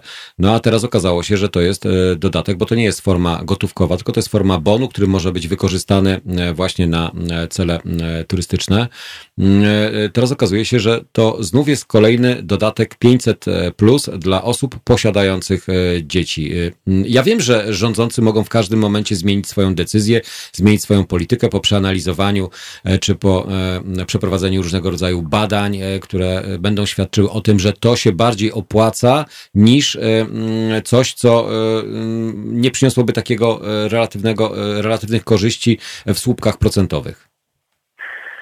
Ale tutaj jest bardzo mało czasu. Otóż do um, pierwszej tury dwa i pół tygodnia, do, um, do drugiej niespełna pięć. I tutaj trudno, um, aby poczekać na jakieś skutki tej polityki. Tak więc ważniejszy jest przekaz, jeżeli um, sama decyzja w, sama w sobie. Tutaj przekaz jest, jest oczywisty.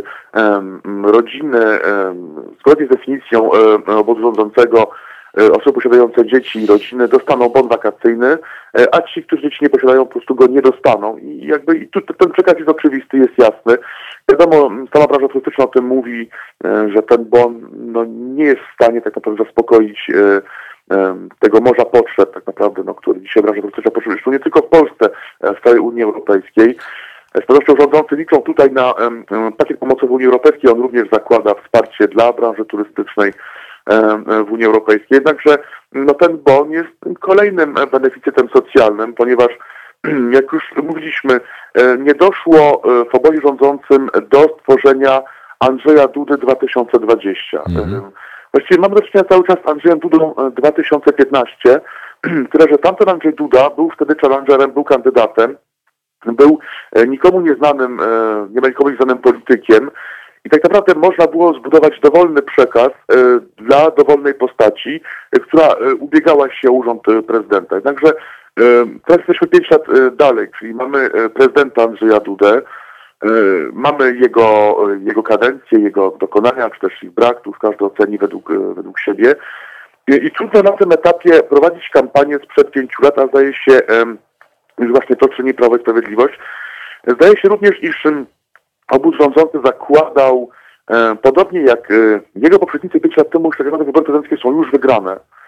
E, I tak naprawdę doszedł do wniosku, że właściwie najlepszą kampanią będzie brak kampanii. Ponieważ faktycznie, kiedy trwa kampania, e, to można sobie, e, mówiąc krótko, nagrabić, e, wychodzą różne tematy, a w sytuacji, gdzie e, mamy absolutnego faworyta, to właściwie i, im mniej będzie mówił, tym lepiej tak naprawdę, ponieważ no faktycznie e, w takiej sytuacji, gdzie mamy do czynienia z urzędującym prezydentem, to im mniej dyskusji dotyczącej tego, co poszło nie tak, no tym lepiej dla niego. Jednak tu okazało się, że jednak kampania wyborcza będzie. Co, co więcej, krótka kampania, tak więc no to komplikuje z pewnością sprawę dla rządzących. I tutaj obóz rządzący ma problem, ponieważ nie udało mu się zbudować nowego przekazu. I właściwie buduje całą swoją kampanię z jednej strony na kolejnych obietnicach. Czyli tak zwana kontynuacja i potwierdzenie tego, co zostało już zrealizowane, bo tak słyszymy z przekazu obecnego prezydenta, który utwierdza tych, którzy będą na niego głosować, że to, co już zostało raz dane, nie zostanie zabrane i kolejne ewentualne propozycje, które mają tylko i wyłącznie jeszcze bardziej zachęcić albo jeszcze bardziej utwierdzić, że ten model polityki i ten model funkcjonowania jest jedyny, skuteczny i słuszny. Ale mm, strategia kontynuacji jest wówczas skuteczna, kiedy y, dochodzi y, podwiecznie do przekonania, że właściwie y, urzędujący prezydent y, wygra te wybory, a obóz y, opozycyjny jest bez szans. I tu faktycznie y, takie postawienie na strategię kontynuacji, y, po prostu znacie mnie, znacie moją prezydenturę, głosujcie na kontynuację, mm. on wówczas ma sens. Jednak w sytuacji, gdzie faktycznie dochodzi do dużej mobilizacji po drugiej stronie, co więcej, ta mobilizacja jest w dużej mierze spowodowana paliwem, danym, no właśnie przez obóz rządzący, też o drugiej stronie, no kontynuacja jest, jest ryzykiem, ponieważ z pewnością nie wszystkim podoba się prezentura Andrzeja Dudy. Mówię o tych wyborcach, którzy zagłosowali na niego pięć lat temu i ta kontynuacja może nie wystarczyć. Niektórzy oczekują korekt, być może też oczekiwać wręcz przeprosin za niespełnione postulaty, kolejnych obietnic, jakiejś kolejnej drogi, czy też po prostu korekty, a korekta przecież już jest wytyczeniem jakiejś nowej drogi. Tak tutaj właśnie mamy tylko kontynuację, czyli będzie kontynuacja, rewolucja będzie trwała, ale jeśli my przegramy, to wrócą oni i no wówczas nie będzie kontynuacji, czyli odbierzemy wam to, co zostało wam dane. No to niekoniecznie musi działać. Proszę zauważyć, już po ośmiu latach rządu Platformy Obywatelskiej również Platforma postawiła na taką kampanię w dwa tysiące piętnastym roku, że zagłosujcie na Platformę. Okej, okay, no te rządy były jakie były, było O F E, były różnego rodzaju afery, ale uważajcie, jak przegra Platforma, to przyjdą oni. Tak. No i właśnie ci oni to było Prawo i Sprawiedliwość. I ten przekaz okazał się niezwykle nieskuteczny, ponieważ no faktycznie udało się PiS-owi zbudować skuteczną, bardzo dobrą kampanię wyborczą, świetny przekaz, który naprawdę doprowadził do sytuacji, gdzie wielu wyborców PiS-u, no sam byłem tego świadkiem, uwierzyło w to, że no ten PiS dwa tysiące piętnasty to już nie jest PiS Kaczyńskiego i Macierewicza i Kamińskiego, tylko właśnie to jest PiS Andrzeja Dudy, Beaty Szydło, nowe twarze, nowi ludzie. No tak, tak, tak zostało to teraz sprzedane właśnie, że mamy na pierwszym froncie, na pierwszej linii mamy właśnie wspomnianego Andrzeja Dudę, Mateusza Morawieckiego, czy ministrów, którzy no, w jakikolwiek sposób próbują uwiarygodnić działania obecnego obozu rządzącego. No właśnie, no ale PiS to przecież również reforma wymiaru sprawiedliwości, do której przecież pan prezydent absolutnie się przyznaje, że w żaden sposób się od niej nie odcina, wręcz sam mówi, że wyrzucił tych komuchów, tak, z, z wymiaru sprawiedliwości. Tak więc to nie tylko ci ministrowie, ale również minister Ziobro, o którym, którym była mowa, inni ministrowie, minister Kamiński, jak i również takie wydarzenia, które mają coś wspólnego, no, no właśnie no, z, z tym odcinkiem rządu, który no faktycznie zdaje się w jakiś sposób próbować ukryć i tutaj bazować na przekazach, przekazach ekonomicznych, ale to się nie musi udać i powiedziałbym wręcz bardziej trudno by to się udało, ponieważ taka strategia, jak już wspomniałem, jest skuteczna w sytuacji, gdzie nie ma mobilizacji po drugiej stronie, czyli obóz rządzący musiał doprowadzić do sytuacji, gdzie właściwie druga strona powie sobie wprost, te wybory są już przegrane, głosujemy symbolicznie, właściwie w ogóle nie głosujemy, będzie kontynuacja, kontynuator będzie miał kontynuację i właściwie tutaj faktycznie kontynuacja, em, kampania właściwie zbudowana na, na braku kampanii, na braku nowego przekazu, jednak tutaj e, PiS jest w innej sytuacji. Dobrze, panie Zbigniewie, e... tak jakby na samo zakończenie, co będzie motorem napędowym tych najbliższych dni, czy nawet tego najbliższego weekendu? Bo wiemy, że teraz to karta rodziny, która będzie mocno dyskutowana, budząca, dzieląca, z drugiej strony wypowiadane słowa, ale czy pojawią się jakieś może elementy, które jakby ten ciężar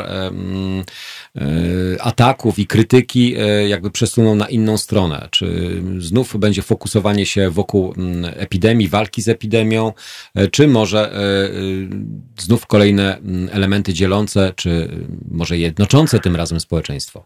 No myślę, że kwestie, kwestie obyczajowe mogą być właśnie takim elementem, ponieważ sam prezes wywołał te kwestie i tutaj ta debata może tutaj zejść niejako na ten grunt.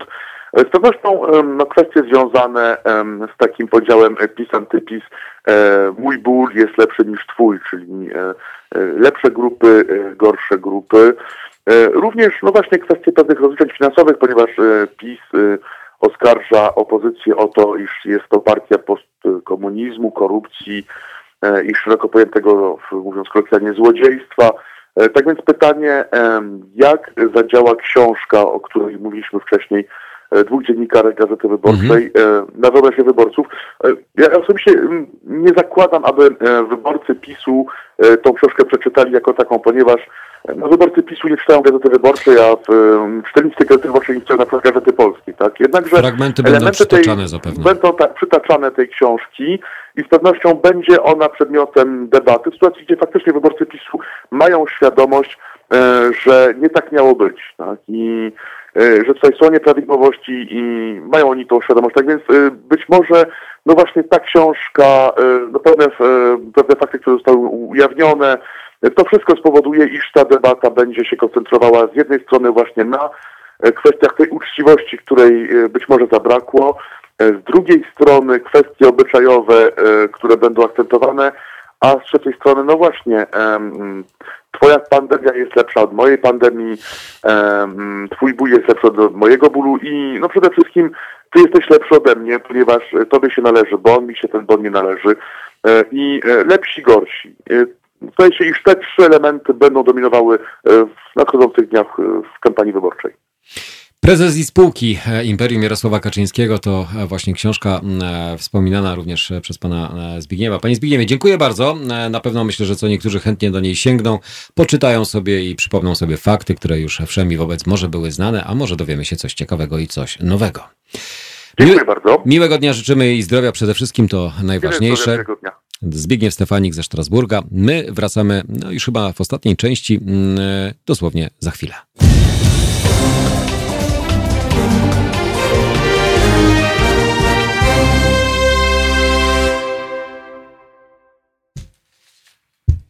Piotrek mówi, że po prostu chodź, chodź, chodź, czyli szyb, szybko, szybko, bo bym nie zdążył. Otworzyłem okno, uchyliłem okno, żeby zobaczyć, co się dzieje na zewnątrz, a na zewnątrz oczywiście cały czas niezmienna pogoda pochmurna, która będzie nam towarzyszyła chyba przez najbliższy weekend. No niestety nie mamy pod tym względem dobrych wiadomości. Temperatura wysoka, ale zachmurzenie jest równie wysokie i mało korzystne.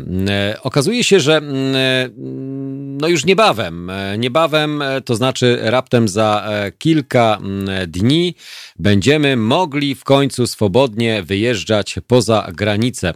Polska otwiera swoje granice i później będziemy mogli również latać. I to jest chyba z jednej strony dobra wiadomość, ale z drugiej strony może okazać się, że no niestety będziemy podatni na jeszcze większą liczbę ewentualnych zagrożeń, które mogą nas dotyczyć. Mowa oczywiście o przyjezdnych, którzy będą nas odwiedzać.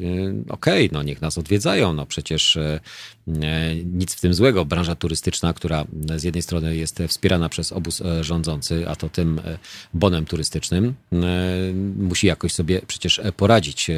To są gałęzie gospodarcze, przedsiębiorstwa, firmy prywatne, indywidualne, które w obecnym okresie wakacyjnym, zbliżających się przecież wakacji, musi jakoś sobie poradzić.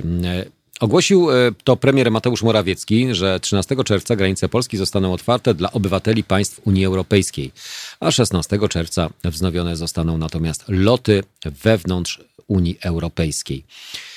Polska zamknęła granice dla cudzoziemców piętnastego marca. Ze względu oczywiście na pandemię koronawirusa wtedy zawieszono też międzynarodowe połączenia pasażerskie, zarówno lotnicze, jak i krajowe. A w środę, wczoraj, zmiany w tym zakresie ogłosił właśnie premier.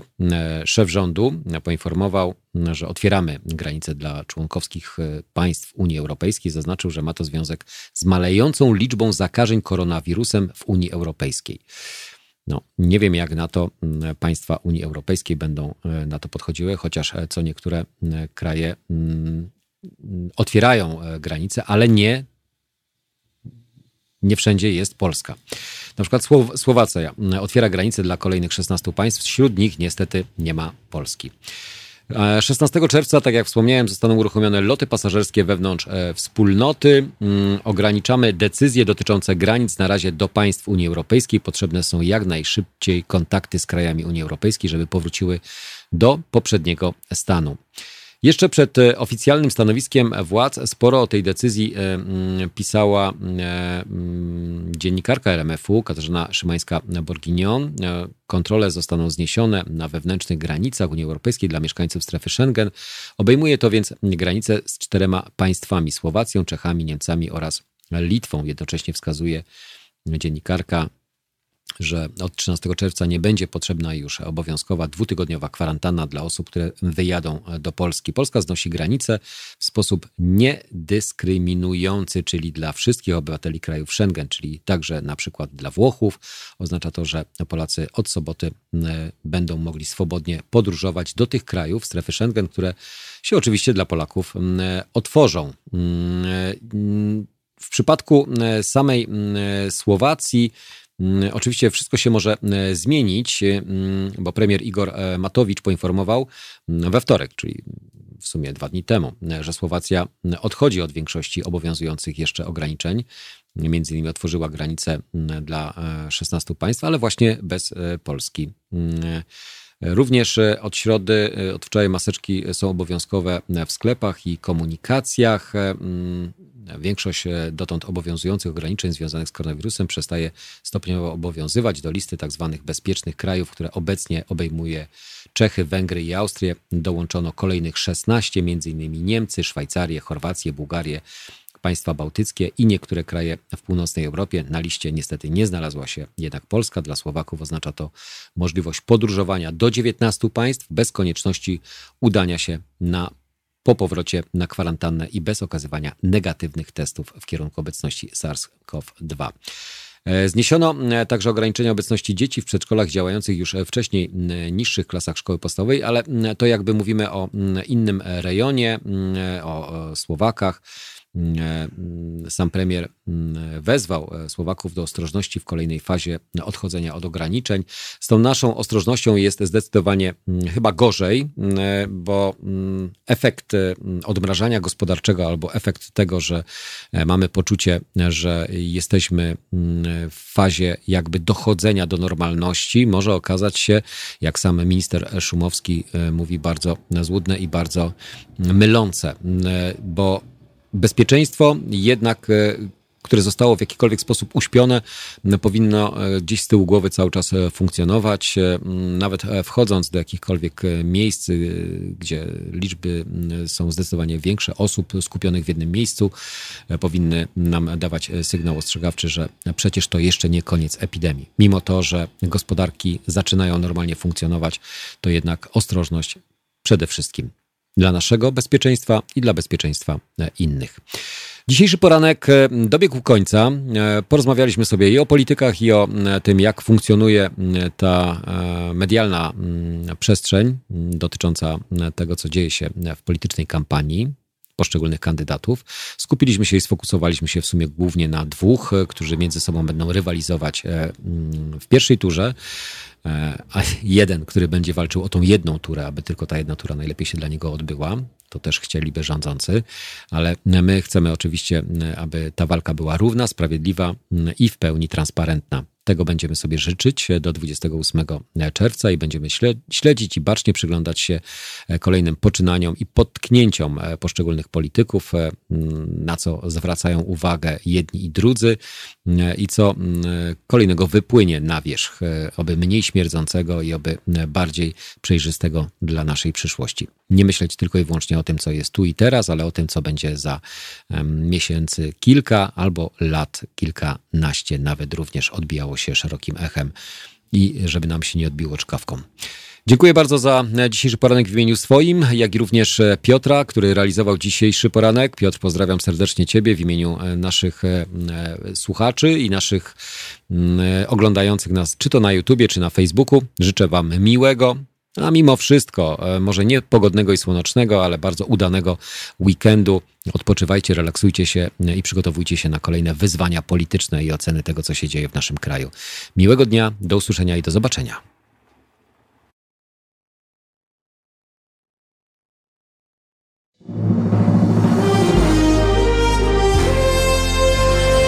To proste. Żeby robić medium prawdziwie obywatelskie, potrzebujemy Państwa stałego wsparcia finansowego.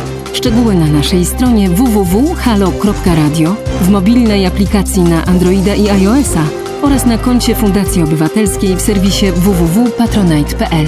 Naszym darczyniom i darczyńcom serdecznie dziękujemy. w w w kropka halo kropka radio. Słuchaj na żywo, a potem z podcastów.